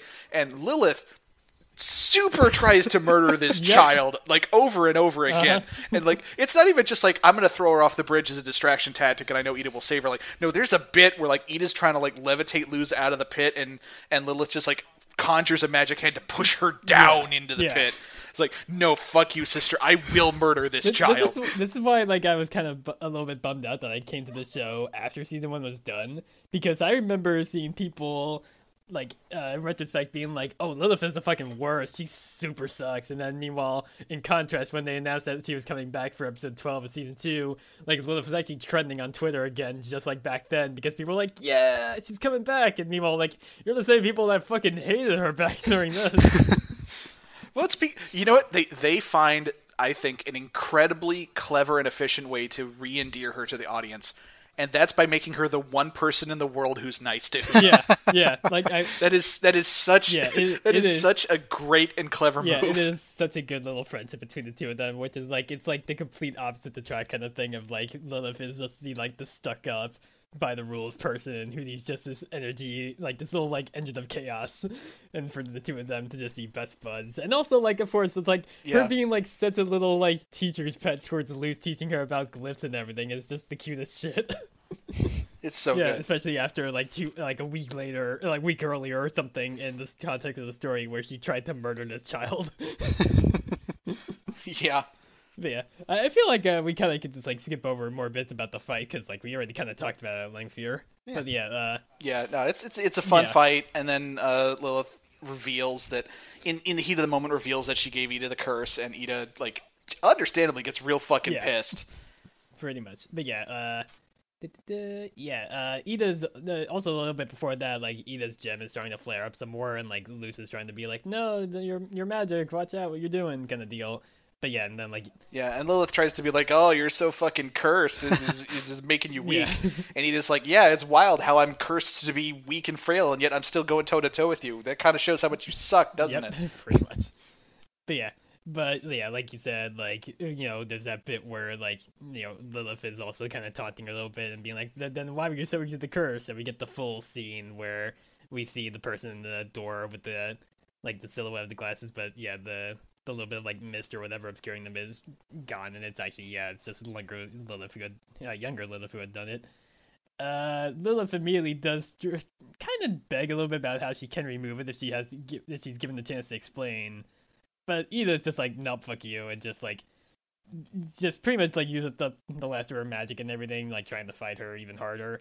But that's when Lilith tosses Luz off the bridge towards the spikes, and like you said, also just straight up makes a Yeah. magic hand to push Luz down more as Eda's trying to like use her magic to stop Luz from getting Yeah, fucking skewered. shit is wild. Yeah. We get this we get this fucking like I'm about to die speech from Eda, basically. Yeah, it, You know, it is just like, is hey, like- basically uh, like a final farewell where it's like, yeah, she basically Yeah, is dying here. She's like, "Hey, kid, I don't think I'm gonna come back from this one. Take care of King and Hooty, and thank you for being part of my life. Bye." Mm-hmm. Yep. But yeah, she uses like the last of her magic to like repel away Lilith a little bit and also like send Albert to grab Luz before she falls fully into the spikes and whatever. And yeah, Lilith grabs her with like some spell to just ensnare her while she's the full owl beast, and also just grabs Albert from the sky, like right next to Luz, and just tosses her aside and retracts the birds, like taunting her, being like, "No, Eda's with her real family. Go back to your world, cause this one's ours." And it's like, that's really fucking harsh. that's like a really dick move for Lilith Yeah. to say right there. And we do get we do get a shot establishing that the the Emperor like watched this whole fight go down Yeah, he's just and, and didn't interfere or Nope, he- anything. He, was Like, just on the you know, ramparts kinda- watching too to make sure that Lilith would actually do what she promised to do. But yeah, I the do last say little- she must have hmm? truly incredible grip strength if she can hold Albert, because we have seen him burst out of metal cuffs. yeah, oh yeah, yeah. Yeah. he has just slammed his way right through prison walls and everything, but she can hold on to him just perfectly. Yeah, Luz. Uh, so time for the saddest scene in the world. Yeah, Uh, Luz gets back to the house and Hooty and King are there to surprise her. King's like, "Surpri- "I'm the cake!" Woo! uh, and it's just like, "Wait, where's Eda?" She's just like, she just starts fucking crying, and like we just get this wordless scene, and it's like to be continued, and like, holy shit, y'all! Yeah, And the, God, the, this, the credits are just a shot of the castle. They don't do the usual yeah, it's, credits. it's, It's, just a yeah, shot of the castle with the heartbeat going in the background too. Like, Yep. you, you can hear the heart as well. It's like, yeah, but like we don't get the usual like jaunty music or anything. We also get that whole like to be continued right before that, before it cuts to the credits. So it's like, I actually had to look this up because I'd forgotten. This episode aired a week before season nine, episode 19, so it's like it wasn't back to back. So it really was for a week. You gotta stew on that shit, and it's like, dang, I'm kind of again bummed out that I didn't watch this, that I wasn't into the show live back then, because I would just be like just going crazy for a week, being like, what the fuck? yeah. I do Instead- want to ask. So, since this Mhm. aired, we have established that um, in the season finale of season two for Amphibia, they put a content warning before the episode. Do you think that they would do that for this episode now, since it's been established as a thing that can be done for Disney shows? I don't. What would what would they be warning about specifically? What what are you thinking? I don't know. I just feel like that whole sort of implied Eda death is pretty traumatic for a small child watching this show, and that's exactly Yeah, what the uh, the Amphibia one was for. So. Yeah, well, the Amphibia one was a was a teenager getting stabbed with a laser sword. it's like it's a little different than Yeah. like a whole like okay, well, I mean, you obviously know Eda's not dead because she's a Seattle beast, and it's like yeah, she gets yeah. cursed. So I, I I I don't know if they would. Sorry, spoilers for Amphibia, I should say also there. Marcy gets Marcy's alright. She gets better ish. Don't worry. It's all not good, but it's it's not as bad as it could be for her. I don't know. I guess my point is just that it's more or less the same thing. It's that implied death that you're left on, so I don't know. Yeah, I think I think it is specifically just the physical violence as opposed to like existential Yeah, I, I think it's also they kind of get away with it in this case a little bit just because it's like it's kind of clearly foreshadowed because like Eda has that bit where she's just joking, being like, "Well, it'd be a fate worse than death, and I'd be stuck as the Yellow Beast forever." But ah, don't worry about it. As opposed to Yeah. You- You're saying Amphibia doesn't spend its entire run like foreshadowing. Boy, howdy! Have I ever mentioned that my greatest weakness is being impaled on a yeah, sword? no, that sure would yeah, suck if I got impaled mean, on a sword sometime. I mean, yeah, no, they don't like spend a lot of that episode because like a lot of that uh season one or season two finale of Amphibia is like more of like an action sequence of them trying to fight back against the toads and all. And then it's only at like the very end where it's like, oh yeah, this guy is the real bad guy of this franchise, and like trying to like get them back home real quick. And then like it's just very abrupt of like Marcy just getting stabbed from behind. Like you see the sword poking out through her chest and all, and it's like, oh jeez, I can see why they wanted to like put a fucking content warning on this episode because God. yeah, no, it, it's like it's not as clearly telegraphed they were gonna do that compared to Eda is definitely gonna have her curse flare up here in the end again, based on all, uh, based on like I said, like one of the largest death flags possible. If this was like m- m- pretty much any other show, I feel. I- I mean, I Yeah. see where you're going with it. I just, I'm not sure I agree with the concept of death flags in the children's media like this. I don't know that kids are necessarily going to pick up on that the way we I, do. I mean, f- I mean, fair. We're a bunch of people in our 30s. We are different than the demographic of like 14 to 17 year olds watching this. But yeah, yeah, uh, sorry. I, yeah, no, I, I don't actually really have like a lot of like little notes I wrote down for like the after the episode stuff because like it's for as much as this episode is like really heavily focused on like the main plot and like the lore of the franchise and all, there's not as much to really like discuss after I feel of like like little things I wanted to mention just because it's like it's a little more straightforward than I feel like most episodes yeah. and it kind of it kind of gets that way for the most part in the rest of the series. I feel because like even like my trivia section for both of these is pretty short as well because like we kind of just don't get as much trivia anymore because of like their shorter series runtime, I guess. And also like I mean we've also already met like pretty much every major character except two, which we meet in season two, A and everything. So yeah, it's it's not as much, but yeah, no, it's it's a lot, and I also talked a lot enough, so I'm ready for a break anyway. Fair enough. Um, I guess in that case, I'll go ahead and jump into my episode, yeah? Sure. Uh, so mine is season one, episode 19, Young Blood, Old Souls. And we open with King reading a book called The Unauthorized History of the Boiling Isles, which I'm curious about, but it doesn't give us any more information. Uh, so he sort of recaps the way the islands came to be. They were made from a fallen titan. Um, it says that there are other titan bones out there in the boiling sea, but no other skeletons. And this is, I think, our first confirmation that the sea also boils and that it's not just the rain, so that's fun. and then, yeah. yeah, he tells pretty much the same story Willow did last episode about how magic was explored freely until Belos showed up and blah blah blah and that everyone who resists is a wild witch and is turned to stone as a punishment, but he's retreated into the castle for ages now planning something. Um, this might put a wrench in my he's a house demon theory if he wasn't always in the castle. he, Maybe he became he, a house he demon? could have been a, he could have been in a portable backpack like Hooty is in episode three of season two beforehand. We don't know. So yeah, so here's the thing: was Hooty always a house? Because it was established that worm demons are a thing and not all of them are necessarily houses. Yeah, hard to say. Do if house demons are like little houses when they're babies, do they get this to be bigger houses as they grow? or is it like a hermit crab situation where they have to find bigger houses as they grow? I mean, we know Hooty can rip himself from the house. Yeah, but we don't. Um, Turn, turns out Hooty is just uh just think about like creatures like Hooty is just uh terrifying. Because Hooty is a nightmare. Yeah. yeah, so um King sort of speculates that the reason Belos has been holed up like this is because he's been planning to catch Eda, but Luz doesn't particularly care because she's going to go save her anyway. Uh, I don't agree with this speculation of his, but it doesn't matter that much. Uh, so she puts on the cloak that's been made from the magic sketty, and if I'm honest, it's more of a cape, but frankly, I still want one. Uh, there are no opening credits in this episode because we need every second of runtime here. Oh yeah, I didn't even yeah. realize that there was no opening credits for this one. Yeah, no, I mean, we they, just they, cut to the yeah, next they, scene. Yeah, no, I kind of missed that they didn't have that. Yeah, and, and so like so so King you know gives the the spiel and is like I'm I'm I'm gonna go fucking armor up later y'all and the Owl House has a an armory in yep. it. Mm-hmm.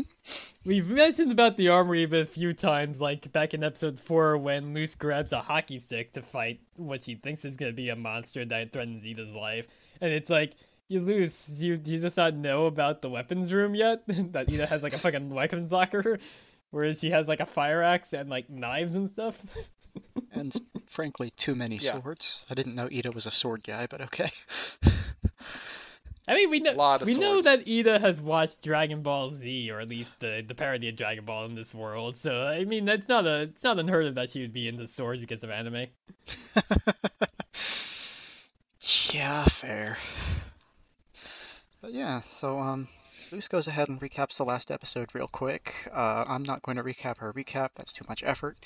But King is very scared yeah. of how powerful Belos is and doesn't really want to do this, but Luz feels responsible because it's her fault Eda got caught, and so she's going to fix it. And since she's going, King will help, of course, because he won't let his family all be left behind. Yeah. Uh, whoa. Oh, somebody's hmm? somebody's phone alarm is going off. Yeah, sorry about that. That's why we're supposed to record the podcast in 15 minutes alarm because we usually oh, record later. Yeah, yeah, we usually go at nine. so at least one of us is responsible about that. I don't have an alarm about that. yeah. Um. Yeah, so uh, in Belos's throne room, Owlbeast Eda is loose and she's just wrecking stuff. So I guess she broke out of Lilith's trap before Lilith catches her again. And at this point, Belos arrives, and Eda breaks out again to attack him, but he's just way too high level for her and recaptures her by sliding around like some kind of weird meat monster. I, and... do like that little bit where, like, while Owl Eda is like put in that bubble by Lilith, like you know she's like kind of berating her a bit and Owl Eda just sticks her tongue at her and Lilith's immediately like I will not fall for your I will not stoop to your same level but then immediately stoops to her same level by sticking her tongue at her sister as well like it's like that yeah. Lilith is not above it either so uh so while while the emperor is doing this shit like he's re-restraining Eda and throwing her around like a rag doll uh, Lilith, you know, is like, "Hey, so we, we've we've got we've got her now, your Emperor Nis. Can you can you heal her now?" And he he summons his staff, which is mechanical. Yep. Not not. It's full stop. Like a it, it does some fountain staff. steampunk shit. which uh, that that's probably an important plot point of some kind. Yep. Uh, but yeah, he he suit he doesn't cure her, but he like makes her like. I, I'm trying to think of the right word. Like he takes her out of beast Yeah, mode, like basically Yeah. mentally. He like restores her consciousness or something kind of deal. Like makes her cognizant of her surroundings Yeah. again. gives her mental clarity, I guess, and they just talk shit for a while. Yeah, uh, he mostly just wants the portal door, but she doesn't want to give it to him. And so Coven members drag her away to the, you know, curse healing room, except not really. But also, it's like at this point, if he wants the portal door, why is he not having anybody search Eda to make sure she doesn't have it in her like uh, bag of holding here? like, like Yeah. why would you not immediately check her just to make sure, my guy? I'm also mildly curious why Eda didn't give Luz the portal door when she thought she was going to die, because she did tell Luz to go home. yeah, also that she was like, "Go back to your own family, Luz, and all." Or I I guess she actually didn't say that fully. Yes, yeah, she does that later on this episode. But it's like, actually, I guess no, she doesn't really even tell Luz to go home. It's like it's more Lilith saying like, "Go back to your your own world," and it's like, well, how? yeah, Eda, Eda, all Eda told her was like, take care of King and Hooty. Yeah. So, okay, fair. uh, but so we get the moment finally where Lilith is like, so hey, so you're you're gonna heal my sister like you promised, right? And he's just like, nah. no, nah, not really. yeah, he- She's like, but you promised me. He's like, but I'm so Yeah, like obviously you don't know you're working for the fascists here, Lilith. yes, it is the Titan's will that I screw you over, you fucking imbecile. Now go do my bidding some more, even though I am deliberately not giving you the one thing that you wanted in exchange for doing my Yep. bidding. go Go. go murder Owlbert. yeah, that was another question I had. I don't know why he didn't just eat Owlbert, but I guess it doesn't matter that much. Yeah, uh, he's a Yeah. palisman. You would think that he would just save him for later, to just to be like, yeah, okay, I got the biggest like bothersome like person to me by having her like restrained and petrified. So yep, gonna eat her staff now. Num num. I know. yep. Yeah. So yeah, um, we cut to the news where Perry Porter is explaining that Eda is going to be petrified, uh, the first person to be petrified in 30 years. Clearly untrue. yeah, we already established is a lie. And watching this, King explains to Luz that petrification is absolutely permanent once finished and only done to the worst of criminals. So Luz has a little bit of a rage attack, which, frankly, reasonable, and King tries to calm her down from this, which is very weird. He's he's not usually the empathetic one, no. but uh, I, th- I think on some level he realizes that Luz is his only hope of getting Eda Yeah, back. I mean, okay, And and he knows that like he can't be the one that does the thinking because that's not what he's good at, and he needs Luz to do pretty it. much. It's like, listen, I'm I'm stupid, but I'm smart enough to know that I need you to think straight. He is also only eight years old, as we find out in season thir- two as Yeah. well. So it's like he is more of a child than Luz.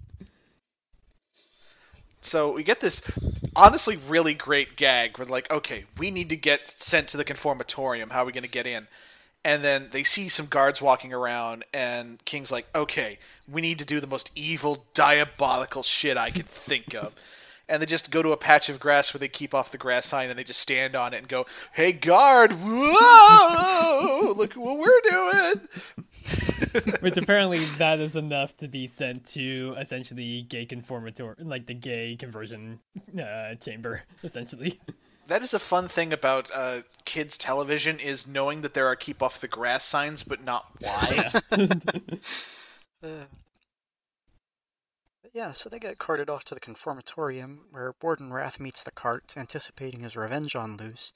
But when he opens it, she just takes him out, basically right away with a huge vine from a plant glyph and then an ice trap. She makes him draw a map, and I don't know, she's just gotten really good at this. yeah, this is actually a really great uh, bit of storytelling to have her go up against like the main villain from the first episode and take him out in like 10 Yeah, seconds. not even a Especially because like Eda had so much trouble with him back in the day. Well, Yeah. also Eda was not using any magic against him. He was, she was true. just smacking him. She was, But she, she- wasn't even casting like a basic little like fire spell or anything. She was just smacking him with her stick. Yeah, she she traps Warden Wrath in like this cage of like ice spikes, and like she makes abundantly clear, like, okay, you're going to tell me where she is, or I'm going to impale your skull. All right? It's also very funny that like uh shortly after that when like Kikimora is berating him for like letting Luz escape and also giving her directions when in about 15 minutes time she'll just be standing there with Luz having a tiny fireball hovering above her just threatening her and she immediately caves too. it's like yeah no Yeah. you can't you can't like call people out for uh immediately surrendering Kikimora if you do the same. Yeah.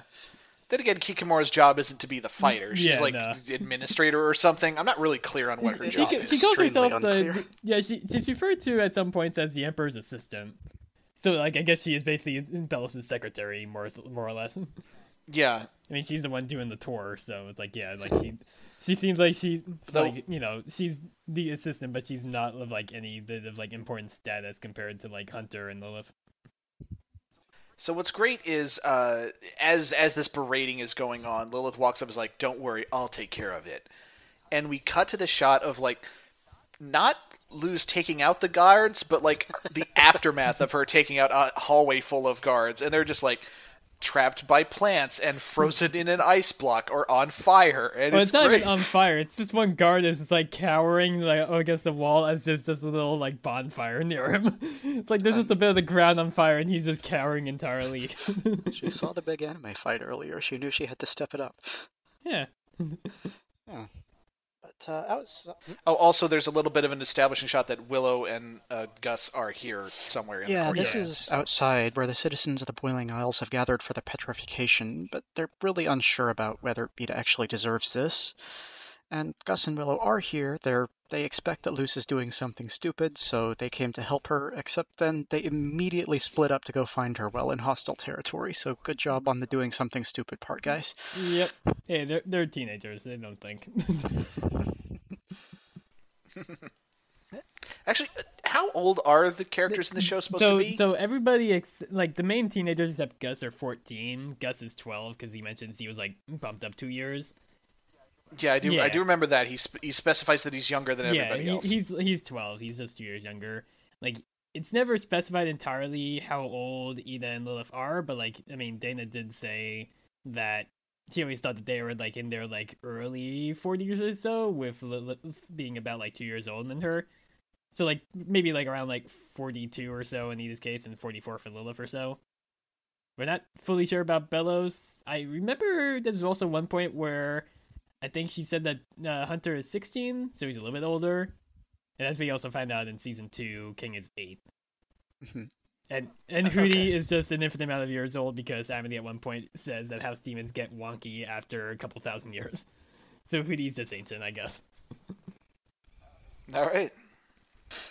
Well, yeah, um, Luz reaches the dungeon where Eda's being kept, and Eda is all beastie again at first, but then her mind comes back when a light glyph lights up, so I'm not entirely clear on what Belos did to her earlier, but it's clearly not permanent.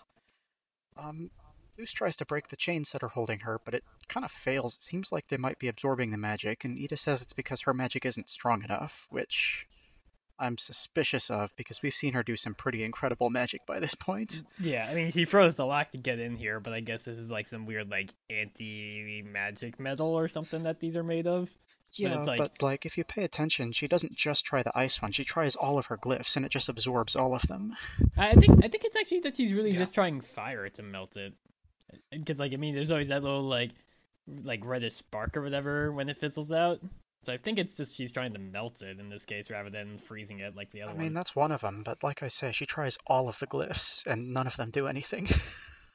I'll have to rewatch because I didn't re- see the plant or the the ice one at all during it. Yeah, but Hmm. either way, Eda takes responsibility for this whole thing, saying that it's not really Luz's fault she was caught, and that Luz needs to leave. She doesn't regret living her life free, but knows that this is because she did. So, there you go, I guess. And of course, Luz doesn't want to leave. She goes ahead and title drops her show again, which is very kind of her. Yep. And yeah, she says that she and Eda are family and she doesn't want to leave her. But Eda gives her the portal key, which she's had in her hair this whole time, saying that Luz already has a family and should go back. And to destroy the portal door with fire magic when she gets home, which tells me that Eda thinks glyphs will work in the other world at least. Yeah, I, we find out later this episode that that they don't. So Yeah, because I, I guess in, in fairness, like Eda didn't know about gl- glyphs before now. it, it was like a lost art or something. yeah, and so, she's also not really like yeah. paying close attention to them much until like when you know in season two when she doesn't have her usual magic. So it's like she probably doesn't even like really think about the fact that they draw magic from the Isles rather than Yeah. just creating magic from nothing. Which is why they don't work in the human realm. It is a little different. Yeah. I mean, we, we know for a fact that magic works in the human realm, so it's interesting that this Yeah, specifically well- doesn't, but Well, the magic that we see that does work in the human realm is ones cast by witches themselves using either their palisman or their biosacks. But the magic that Luz does with glyphs, like, you know, that's established in episode 12 that it's from the islands. So it's like it's drawing from, like, the magic Yeah. of the Titan, I guess. But the Titan doesn't exist on Earth, obviously. yeah, but I mean, like, there's magical artifacts too, and those don't lose potency, so. Yep. yeah. Who knows? So uh, so at this point, uh, after uh, Eda opens the door, uh, her chains transform into a cage, and she starts getting lifted like it's time for the execution. And just we get this dramatic moment of you know her trying to hang onto the platform and Eda pushing her off, and her just being like no, and she breaks down sobbing. and uh, it, it, like I don't want to undersell it. It actually is really Oh, yeah, no, effective. like, like, but I'm not going to do didn't. a, I a didn't. good impression. Yeah, no, I it. didn't mention it at the time, but like that last scene when uh in the episode, in the previous episode when Luz fall, like collapses at home and everything, that's when I was a little bit tearing up, and I also was tearing up at this when she was like talking to Eda and saying goodbye, basically. Where it's like, yeah, no, I've seen these episodes multiple times, and it still gets me. Thanks, Estrogen. you, you motherfucker. Yeah, um, Lilith bursts in carrying King to find Luz crying on the floor, and Luz understandably immediately switches to rage and tries to destroy her. Um, she Lilith claims that she just wants to talk, but Luz kind of won't listen and forces her through the portal, so they're having their fight in the human world now, but Lilith has magic and Luz suddenly doesn't. The glyphs don't work. So Luz says that Lilith is the one who deserves to be petrified, and she agrees, which calms things down long enough for us to have a flashback sequence. uh, we get uh, Lilith and Eda being friends as kids, and a shot of Lilith helping young Eda heal by doing like a wound splitting thing. Not entirely clear on how this works, but I guess if I were to make it a metaphor, it would be like taking half the hit point damage herself to reduce her Yeah, it's- damage. It, it's, it's using Pain Split from Pokemon. Yeah, exactly. Um, so Lilith wanted to be a part of the Emperor's Coven basically as long as she's been around, so at least it's been I don't know, she's in her 40s and I don't know, call her 10 at this point. That's only 10 years from or 20 years from when Belos took over, so No, no, uh, Bello. Yeah. yeah, yeah. It would have been like ten years since Belos had taken over. So yeah, Yeah. yeah. He's been around only about a decade at this point. But uh, Eda wanted to stick with her, but there was only one spot at the tryouts, and they had to duel for it. Lilith knew she was going to lose, so she went to the night market and found a curse that would take her magic away, which was marked specifically with Owlbert, which was interesting. Yeah. Uh, and she thought it would only work for like a day, apparently. Uh, which you know, I- it, you know, I kind of get it, dumb kid stuff, you know. But like, which and like, I, I also kind of get that like these kinds of mistakes the kids make like get exacerbated a hundredfold when you live in a world with magic and shit. Yep. Um, but we get this we get this thing where she like just she ends up cursing her sister for life, and to really, really rub it in, really just put some salt in the wound. Uh, before the curse like kicks in, it's revealed that Eda was gon- was planning to just forfeit so Lilith could have the the spot because she didn't really want the spot that badly anyway. Yeah. She's just like, yeah, I decided the Coven system isn't really for me. Have fun. also, worth pointing out, uh, just in the stadium, uh, watching the uh, supposed battle between Lilith and Eda, we do see Alador and Odalia as their younger selves just sitting there in the stadium in the background. like having these parents just sitting there watching this shit happen. yeah. So back in the present, um, Lilith tells Luz that the reason she's been chasing Eda all this time is because Belos promised to cure the curse, and I think this is the first time Luz hears about that, but since Belos lies, she wants to help save her sister, and gives Owlbert and Eda's staff back, and they sort of enter an uneasy truce, but they're going to work together. And as they're going back through the door, Luz does pause dramatically, looking into the human realm, just staring wistfully. I think I kind of get the feeling she already knows what she's going to do, but that's yeah. yeah. Like I think some part of her is like, should I should I try and tell my mom what's going on before I? Uh, ah, there's no time. Yeah, it's really just a case and of like, I, yeah, he doesn't really like it the position for the petrification, and it's like there's just not enough time.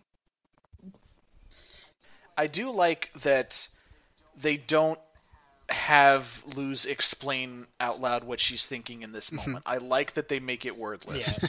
like you, you can definitely get the gist that like in this moment she's considering that she might have to destroy the portal to protect the human realm, basically. Yeah. So, at the Conformatorium, Eda arrives on stage, and then a freaky statue machine rises out of the stage and begins to petrify her. Below the stage, Lilith takes Luz and King to a platform that'll get them up there, saying that she's going to stay in the Coven and make sure nothing like this ever happens again. Which, like, no? This... no, yeah. if changing things from the inside worked, this isn't, like, a reformable system. It's an absolute monarchy. Yeah. I think I think Lilith. Uh, I, I think she thinks well one of two things. Either she thinks she can just lead Luz to the stage and then like bail before anything goes down, or she's just lying to Luz. you know, to to like not make her feel too bad about what's going to happen to her. I don't know. Yeah. Uh, either way, it doesn't matter because the Emperor shows up e fucking yeah, he's just right there. yeah, so the lights come on, and he grabs Lilith and King with his weird, freaky meat tendrils, and this whole room is full of freaky organic meat tendrils. It's extremely gross. Yep. But yeah, he he has meat. Uh, metakinesis or whatever I guess is his main power he, he, he manipulates flesh, and it is exactly as unpleasant yeah, as that he's sounds. A, he's a meat bender. yeah, it's a full-on Tzimisce. Um. Oh yeah, yeah, he is a meat flesh crafter. Yeah. yeah. So uh, since Lilith betrayed him, he throws her and King into the petrification cage, and this is exactly what I was talking about. You cannot change a monarchy from the inside unless you're doing assassinations. Uh, I mean, hey, as, yeah, as we'll see in seven episodes time, kind of what Raine's up to, isn't it? I mean, they definitely do straight up tell Eda, like, yeah, we should just wipe these guys the fuck out. yep. So in the cage, Eda is very mad that Lilith hurt Luz and promises to tear her apart before being petrified. And she does absolutely try to kill Lilith, but King stops her, explaining that Lilith had betrayed the Emperor for her, which I don't know if that would have stopped me in this situation, but you do you. Uh, Gus and Willow hear that Lilith and King are in the cage now, and they do interrupt the um, the commentation, stealing the mic from Gus's dad because this is apparently his dad. Um, I guess this means his last name is Porter. I don't think we've heard that before, but there you go. Yeah, I don't. I don't remember. If... Was it? Yeah. Was it previously established that Augustus's dad was in the news or whatever? I don't think it was. I don't think because so. if think... it was, I don't know why he wouldn't have just interviewed his dad for the interview a famous influential person yeah, assignment. No, I think because like I'm pretty sure this is the first actual appearance of him, and I think he's only in like one other episode when he's doing the uh the commentary for the the Grand Prix in episode 7 where mm-hmm. Gus is just there like helping out illusions for the presentation. Yeah. So they get the microphone and they tell the audience that this is wrong and Eda doesn't deserve this, and everybody seems to agree. It's mostly all the people she's helped in the crowd, so they're very easily swayed and start to chant. Um, downstairs, Luz is trying to fight Belos, but he moves like a weird flesh monster thing. He can just sort of dissolve himself at will, so she can't pin him down. And he puts her through what's basically an obstacle course of spells, including summoning the worm thing from the intro. Yep. But Luz kills that yeah. basically immediately and dodges the rest as he is making fun of her. And finally, he grows some weird hands to pin her down. At which point she hits him in the eye with a shard of ice. It's one of the ice spikes she used to threaten Wrath earlier, and this is the first time we've seen him, you know, seem to get hurt at all. Yeah, he definitely like. Yeah, it seems like it just hurt his helmet. It doesn't seem like it actually hit him in the eye or anything, but it came close. Yeah, he definitely he definitely does recoil and says like ah or whatever when he gets hit. So it's like it's it's enough that it's like yeah you at least got a decent shot and and Yeah. took him by surprise. Yeah, I mean, like, nothing else, aside he's from that- very surprised. Yeah, because like aside for that, like Luz is like clearly outclassed here. Like she's able to like keep up a bit with uh, avoiding getting just fucking murdered, but it's like she's really not getting much in. Yeah. Yeah. It is, it is at least very important to establish that like he thought she was utterly helpless and that is that is not the case. So, Like, I don't know how well this comparison works, but Superman is always standing around and letting people shoot him. I think I would still recoil if I was invulnerable, so I don't know if this hurts him or not, but he definitely recoils. um, yeah. Yeah. So he says he likes Luz's spirit and offers her a chance to save Eda if she hands over the portal door. And upstairs, the petrification starts, and Eda actually uses her giant owl beast body to shield the others, which is interesting and nice. Uh, Belos promises that he doesn't want to invade the human realm, that the Titan has something else in mind, and Luz capitulates. She apologizes to her mom as she hands over the door. oh god, okay, so real real quick thing I got to cut in and this is specific to Disney Plus and it is something that they fixed for the second season, but it is something that is still a problem in season 1. And it is, it is in the subtitles and I use the subtitles because as established a moment ago, I am I have problems with concentrating on Yeah. things uh, and and paying attention to things. So like I like to have subtitles on for shows that I'm watching. Uh, and whenever Lou speaks Spanish, instead of just writing the Spanish text, it just puts a caption like it's a sound effect speaking Spanish. Oh, that's bad. and Like, that like the, the site I use, it doesn't actually just do captions for them, but it's like you don't need it for the most part of Lucy's little bit so she speaks Spanish. I feel like the biggest one where it Well, I'm not saying I, I, I don't want them to translate it. I want them to put the Spanish there. I want them to write what she right, is saying. yeah. Like you wanted to actually say "Lo siento, mama" instead of just yeah i want i want to say that so that like because like like if if you're if you're whether you're you know of of hearing or not like you can and you don't even if you don't speak spanish you can like see what she's saying and like see her emotions Yeah. and from context clues figure out the gist of it you Yeah, know it- it- but like you can't do that if you're deaf and the subtitles just say speaking Yeah. spanish Like uh, they, they at least do this a lot better in Amphibia season three because there actually are a few points where characters will speak Thai because Anne's family is Thai. So it's like they actually will translate that Mm-hmm. because it's like the likelihood of people in the audience knowing Thai is sadly pretty low. It's not like how like a lot of people know Spanish or at least can like infer what Luz is saying even if they don't know it. It's like the biggest part of like Luz speaking Spanish where you might not fully understand what she's saying is definitely in like season two episode five when she talks to herself after like Amity gets fired, kind of deal.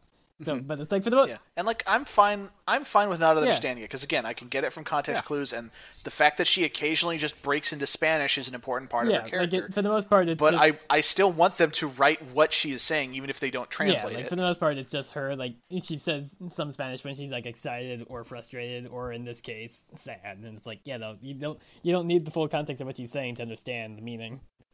Exactly, yeah. It's a problem with a lot of animation. I use subtitles for everything, and yeah, it doesn't. Yeah. Yeah,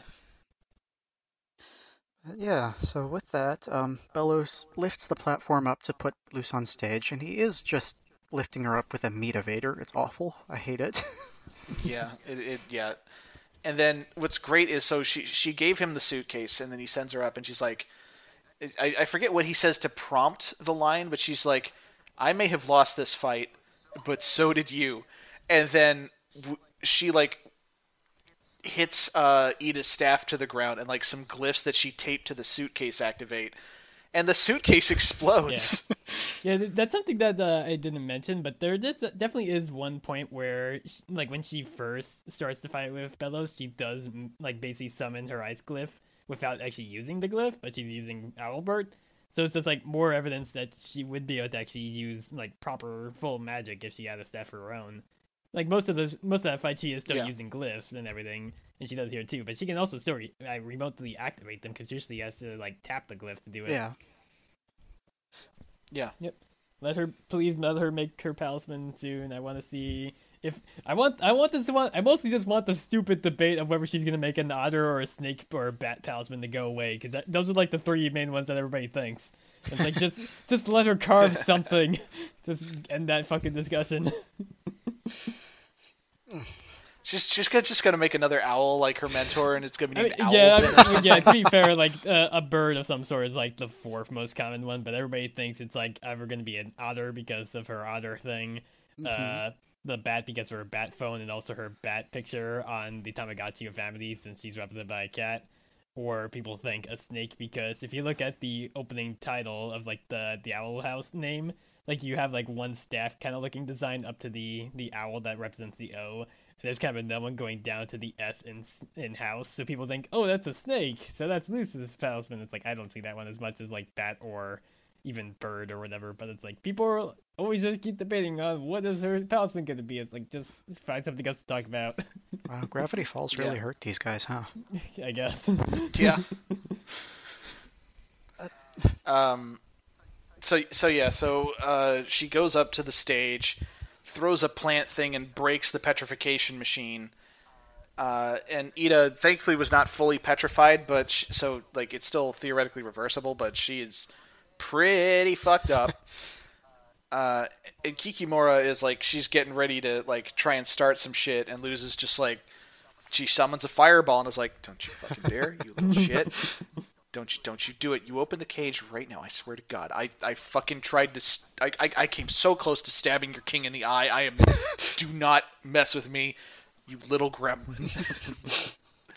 I mean she doesn't say quite that many words, but the meaning is the sentiment yeah. is there. yeah. So I mean, of course, after this, Kikimora just opens the cage, and uh, they are surrounded by guards at this point. But Owlbeast Eda can fly, so they just fly away on her back. And this is what I was talking about earlier, where Belos straight up lies because he pretends that the whole thing was his idea, saying the Titan led him to let Eda, told him to let Eda go, Yeah, but that the curse will remove the rest of her magic as a punishment. Yeah, it's it's a lot of uh, him him playing spin doctor for himself. Yeah, exactly. and like like leaning like leaning into the idea that like this guy is he is powerful but also he is a fucking huckster more than anything else. Yeah, Yeah, honestly, I don't is- see how anyone believes this because, yeah, maybe the Titan did tell him to let Eda go, but they very clearly just saw Luz storm the stage and wreck the machine. Yeah, but also Eh, again it like an average of 2 to 3 unprecedented times Yeah. a day. like I just it's just like I buy it now. Like when I was a kid I wouldn't have bought it, but I buy it now. Yeah. like like that like that is the thing is I I've I have lived a life and live in a world where when uh, the the further into adulthood I get, the more believable I find fucking Saturday morning cartoon villains. yeah, pretty like much. just now, now- like like I don't like fuck sympathetic villains with understandable motivations. No, just the, the fucking snidely whiplashes of the world. It turns out are the ones in charge. Yeah, I mean, hey, the, our current crop of ISO modern day villains actually put Captain Planet villains to shame. yeah. Uh, that's getting depressing, but anyway, so we, we fly back to the owl house. And, uh, yes, Eda sort of crashes there at the end. She's not in a great way at this point, and Luz offers to go get more elixir, but Lilith says it's too late for that, and uses the same pain split spell from earlier to take half of the curse, so they both regain human form, but each of them has one gray eye now. Um, Eda just straight up can't do magic anymore, and Lilith does say she's been weakened, which I could use some clarification on, but you know. Well, she says, I also feel I've been weakened. So she doesn't try a spell, but the implication is that she can't do magic anymore Yeah, either. and, and we, s- we Although weirdly, with it being a kid show, where you know you would think they'd want to make shit as explicit as possible, you'd think they'd also show her trying and failing to do a yeah, spell. we, we do we do get that in the season one uh, opening as well, uh, the season two uh, first episode at the least when she tries to like shoot ice at the fire bees, but she just makes a little ice cube. Where it's like she she's able to do magic, but not nearly to the point where she could before. Like she's not fully robbed of it like Eda it seems, because like Eda's spell circles just fizzle. Right. Yeah. Yeah, so Luz says she'll teach them what she's learned so much so far about glyph magic, which is very forgiving of her to teach Lilith at this point. Yeah, a little bit. And, you know, what she doesn't know, they'll figure out together. So Eda uses a glyph for the first time and makes a little light ball that soars off into the sky, and she thanks Luz. At which point we cut to Luz recording herself telling the whole story on her phone, and with the intention that she's going to send it to her mom. And she shows off the piece of Belos's mask she broke and uses it as proof that he can be hurt. But she doesn't really know how she'll get home, but promises to figure it out. And finally, Yep. And then she does some speaking Spanish. yeah, I mean, it's like if you don't actually know at all what it is, it's like you just also make it. It sounds it sounds a lot like she's just saying her own name because she does just straight up say "luz," which is just a Spanish word for light. Because if I remember correctly, Yeah. she's like saying something like "leave a light on for me, I love you" or something like that. yeah. Like like you can kind of get the gist Yeah. of it. Um, and then it's time for the the final like twisty reveal. We cut back to the castle, and it turns out the emperor is rebuilding the door. yeah, it's like this place is all machines, which seems a little weird considering everything else has been meat rooms, but this is yeah, he's reassembling the door in what looks kind of like a giant version of the top of his staff. So there you go. Yeah, yeah. He he's a steampunk meat man. And you can you can feel free to g- hold on to that phrase because like I feel like that's the best way to describe his whole jam is he's a steampunk. I mean, meat hey, that might actually just be the episode title, huh? I dig it. we try yeah. to always take it from things we say during the episode, and that seems like probably the best one I have so far that I can think of. That or don't All right. overthink it. yeah, well, house, don't overthink it. it's a subtitle. so, so uh, Will, did you have trivia on those? Uh, just a few little bits. Like I, it's only just a few little things here. Uh, the one major one here is that Belos' voice actor is Matthew Rhys. I think that's how you pronounce his last name, R H Y S. He did the voice of uh, Alois Turtle from Infinity Train, who we mentioned back in Adventures in the Elements, because one of King's plushies, the turtle, is straight up named Alois Turtle. Just in a reference to that. He also played uh apparently his two like more noteworthy recent roles are as Philip Jennings in The Americans and he was Lloyd Vogel in the Mr. Rogers Neighborhood movie, A Beautiful Day in the Neighborhood. Can't speak to either of those other two because like honestly he doesn't seem as like that prolific. But I, I recognize his name at least, so I'm not yeah, I'm not sure where I'd heard it then before. But yeah, uh, the only two things I have here, actually, like one of them is just straight up mentioning that trivia kind of just falls off because they're shorter uh, runtime for the show entirely. So like I feel like they don't sneak as much little things in the background. But the major thing here is I kind of fully forgot that not only like obviously I remembered that we see Hunter as the Golden Guard in the last shot of Youngblood Old Souls, but I also forgot he's in the previous episode as well. Because he's like standing next to Belos in the scene where Lilith reports her failed attempt to capture Eda. He's just standing right next to Belos' throne. Totally forgot he was there.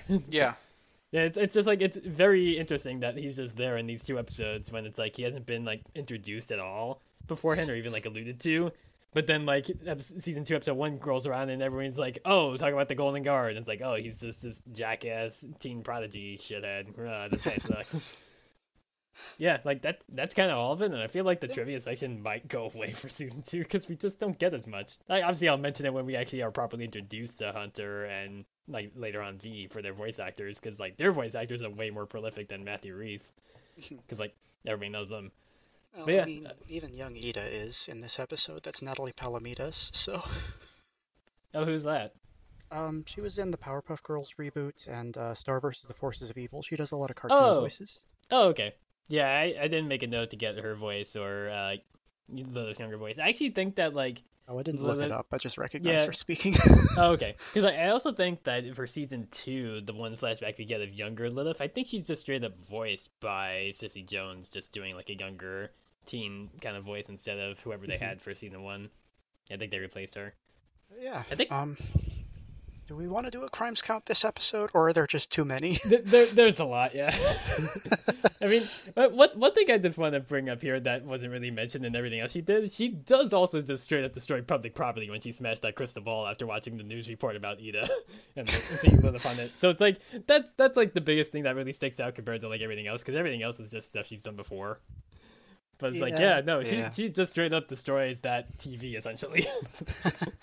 I don't know. I feel like attempted regicide is a new one. Fair? Yeah, she she hasn't Yeah. directly attacked the Emperor's Coven beforehand, really. Aside from Warden Wrath. Yeah. And there's some repeat offenses, you know, a jailbreak, Yeah. Att- stuff like attempted that. theft, endangerment of others. Yeah, Mm-hmm. just the usual. But uh, yeah, I guess in that case, shall we move to questions? oh yeah, we actually do have a Yeah. few here. All right, uh, let's go ahead and start with the one for Mike because they're actually here. Uh, we, we have uh, the, the, the this one and some other questions I came up with will come from uh, Erica on the Discord. So Erica has some questions for us. She, the major one for Mike is asking what Mike's palisman would be, but also that she feels like their whole Twitter would make it a bit obvious. Yeah, no, definitely. It would be a rabbit. yeah, no. When I said when I saw that, it's like, oh, it's gonna be a bunny.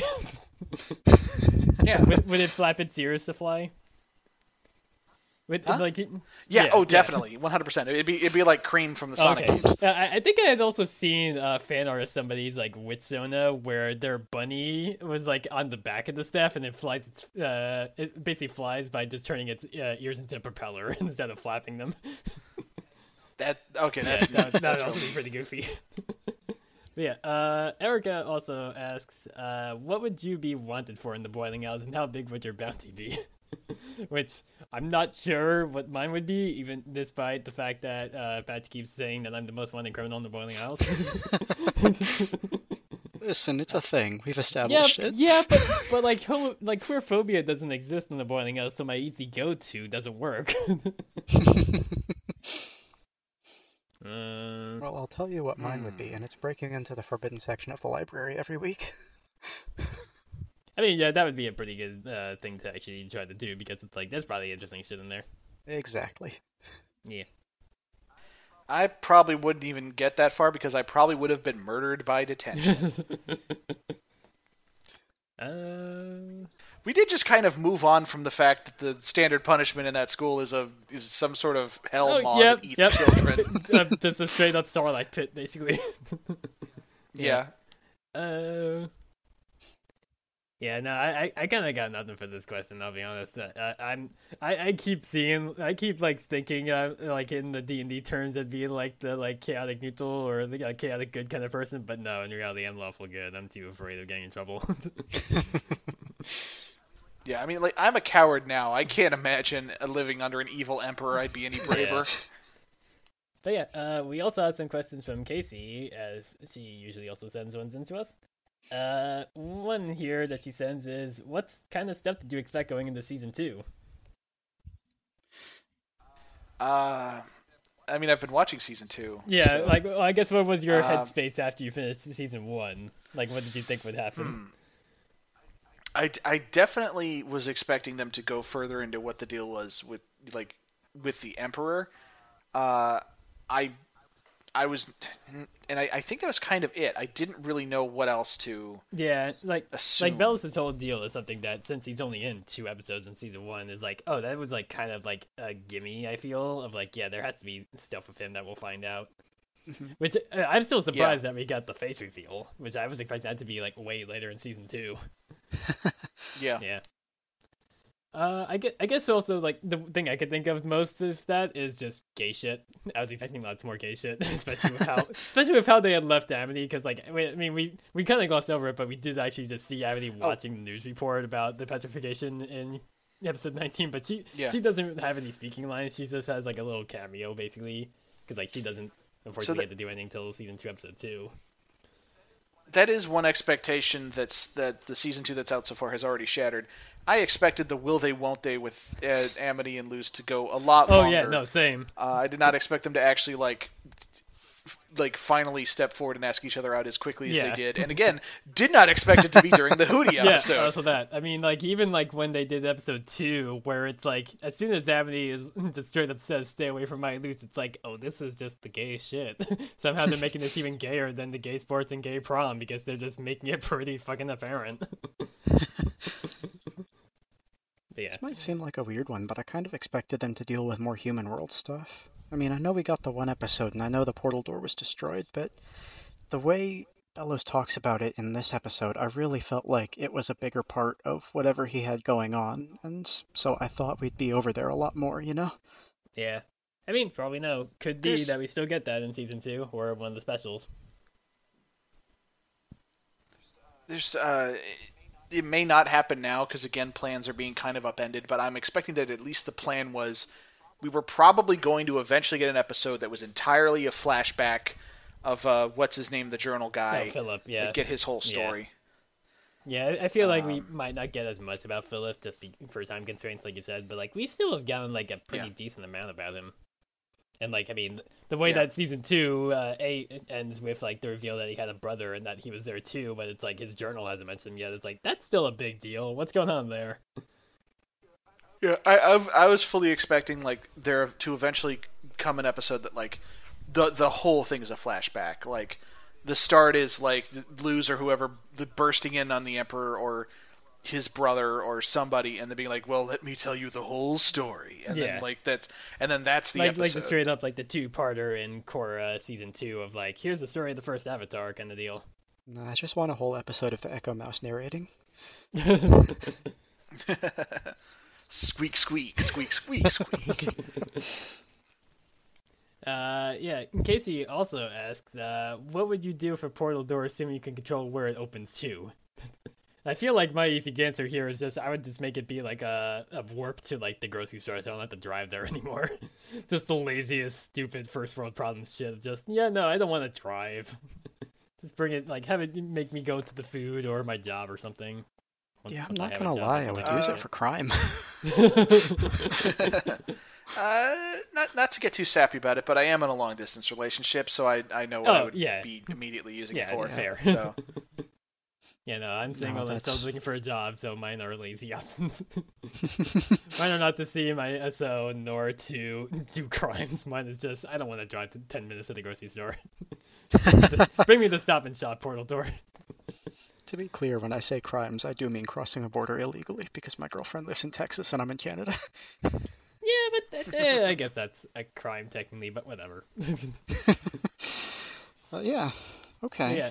Uh, Nice. Casey also has this one goofy uh, question just based on uh, my one tweet being like, yeah, if you send us questions, um, or if you just want to ask Quill about Elden Ring.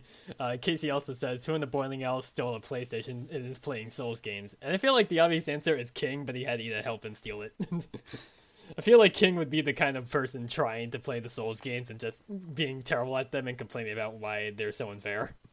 Honestly, I think it's the guy who eats his own eyeballs. That seems very in character for those games.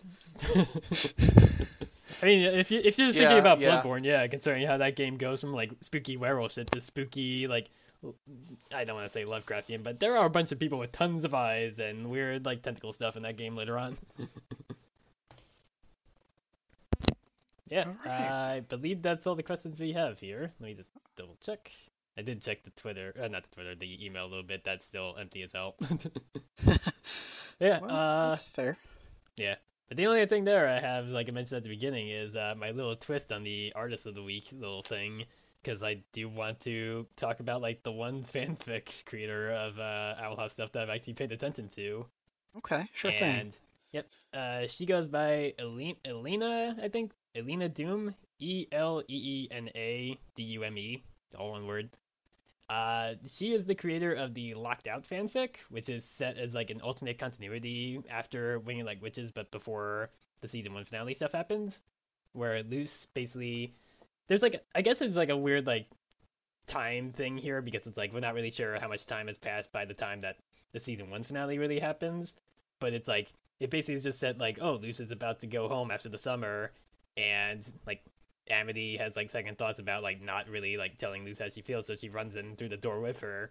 But they both get stranded in the human realm because Lilith is like instructed by the Emperor to show up and destroy the door.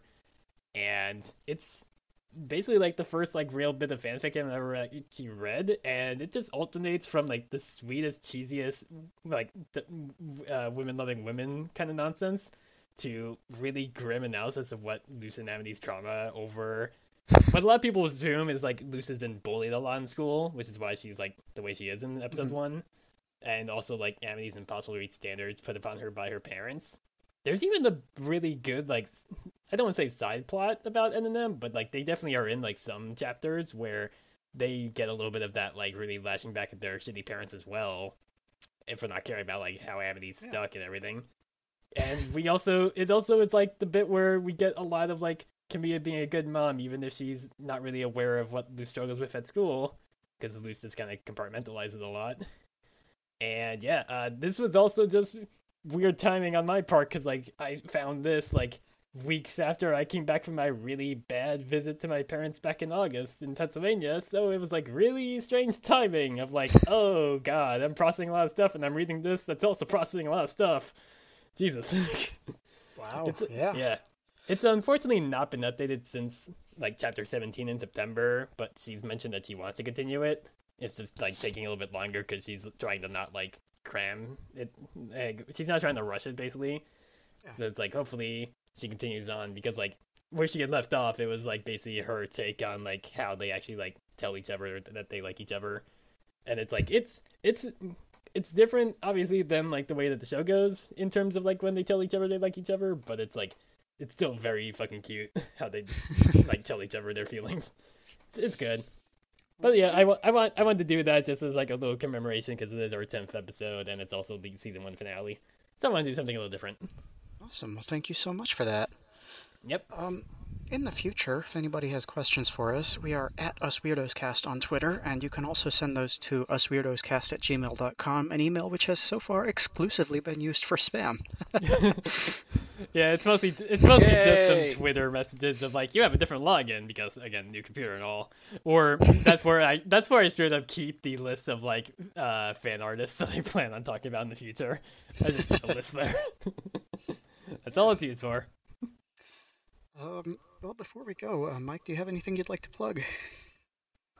Uh, yeah. So you can find me on Twitter at Mike Loves Rabbit. Uh, no S at the end because uh, it would. Yeah, fit. Yeah I keep forgetting that. Uh, Wait, is is it really yeah, just yeah, because so just... there's a letter limit in display names on Twitter? Yeah, no, it, it would have been loves rabbits, but there's yeah, it, it would have been one too many letters for Twitter. Uh, but yeah, so Mike loves Rabbit, and you can hear me on uh, a couple of podcasts on the Outer Entropy Network. First, Teenagers with Attitude. Uh, as I mentioned, uh, for more than half a decade, I've been on a podcast that has uh, talked about Power Rangers from the beginning.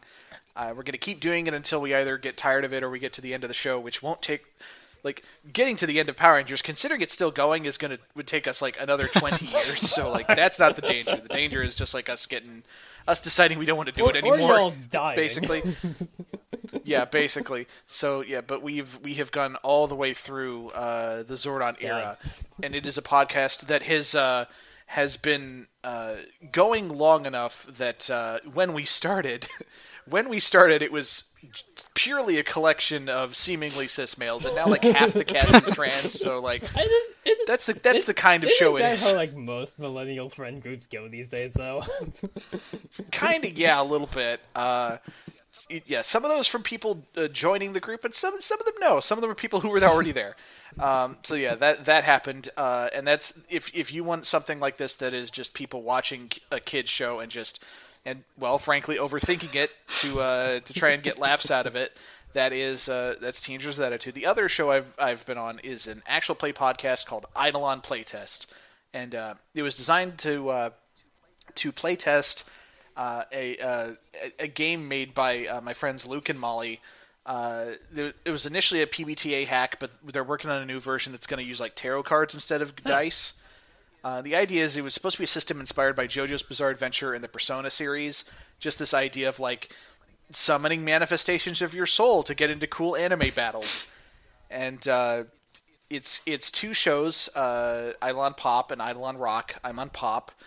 Uh, and uh, about Pop being about a, a, team of college kids who wind up in an alternate dimension that can fuck with reality, and then getting up to all sorts of wacky shenanigans. And then uh, uh, Eidolon Rock is uh, more of the JoJo thing, and it's about uh, some low-level mobsters from Vegas going on a road trip while being chased by assassins. And then, event- and then eventually the two stories converge, and shit gets utterly crazy. Um, it wound up being two seasons long, and we just wrapped up the second season recently. Uh, and we're about to do, you know, a, a collection of mir- mini series, each themed on musical artists that uh, our patrons uh, uh basically paid for and chose for us and then we're going to eventually do uh, season three. Uh, but yeah, it's it's a very fun. It's uh, it, it again each each of my shows will give you something kind of like what you're getting here. The the actual the the discussion of a kid show uh, angle is for teenagers with attitude, and if you just want something that's very gay and very sad, then uh, then Eidolon Playtest is the show for you. Um, and yeah, it's it's just it's a it's a it's a fun time. I'm really proud of both of them, uh, and yeah, that's that's that's about it for me. Suddenly, our talks about maybe doing like all of Avatar is less uh, imposing compared to all the Power Rangers you've got. yeah, but again, we we decided this, and we started at the beginning because that's the part of Power Rangers anybody cares about. But we we picked a show that like not only did it start like more than 25 years ago, but it's still going technically, right. uh, and it, it's you know, hey, it's like that we're not in danger of running out of material at the very least. Awesome. So, well, thank you so much for coming on. It's been an absolute delight. Thank you for having me. I, I I'm sorry if I kind of overtook things a little bit for a lot of it. No, but, no, uh, it's fine. Uh, you gave both of us an excuse to like take a break from talking a lot. Honest, yeah, that that can be a nice thing. I have I have uh, been on an occasional two person podcast, and, and it and it can be rough to keep keep everything going. Yeah. uh, but uh, yeah, thank you thank you so much for having me. It's it's been Honestly, a delight. Anytime. It's been wonderful. Yep. Um, for what it's worth, uh, you can find me on Twitter at patch underscore jacket, where these days I'm mostly just sad on Twitter, aren't we all? yeah, unfortunately. Yeah. And yeah, pretty much. God, I had to think for a second about my new handle. Yeah, you can also find me at uh, Quillshanzan on Twitter as well. I still keep saying I'm gonna keep posting a lot of pictures of my roommate's cats, but I really just share them in the Discord. nice. Yeah, no, it's it's really just more me just like posting on there about like more shitty political stuff, and also just a little bit of like Elden Ring, because it turns out everyone is a good game. well, I think at this point the only thing left to say is uh, remember us weirdos have to stick together. together. Bye. Bye. Bye.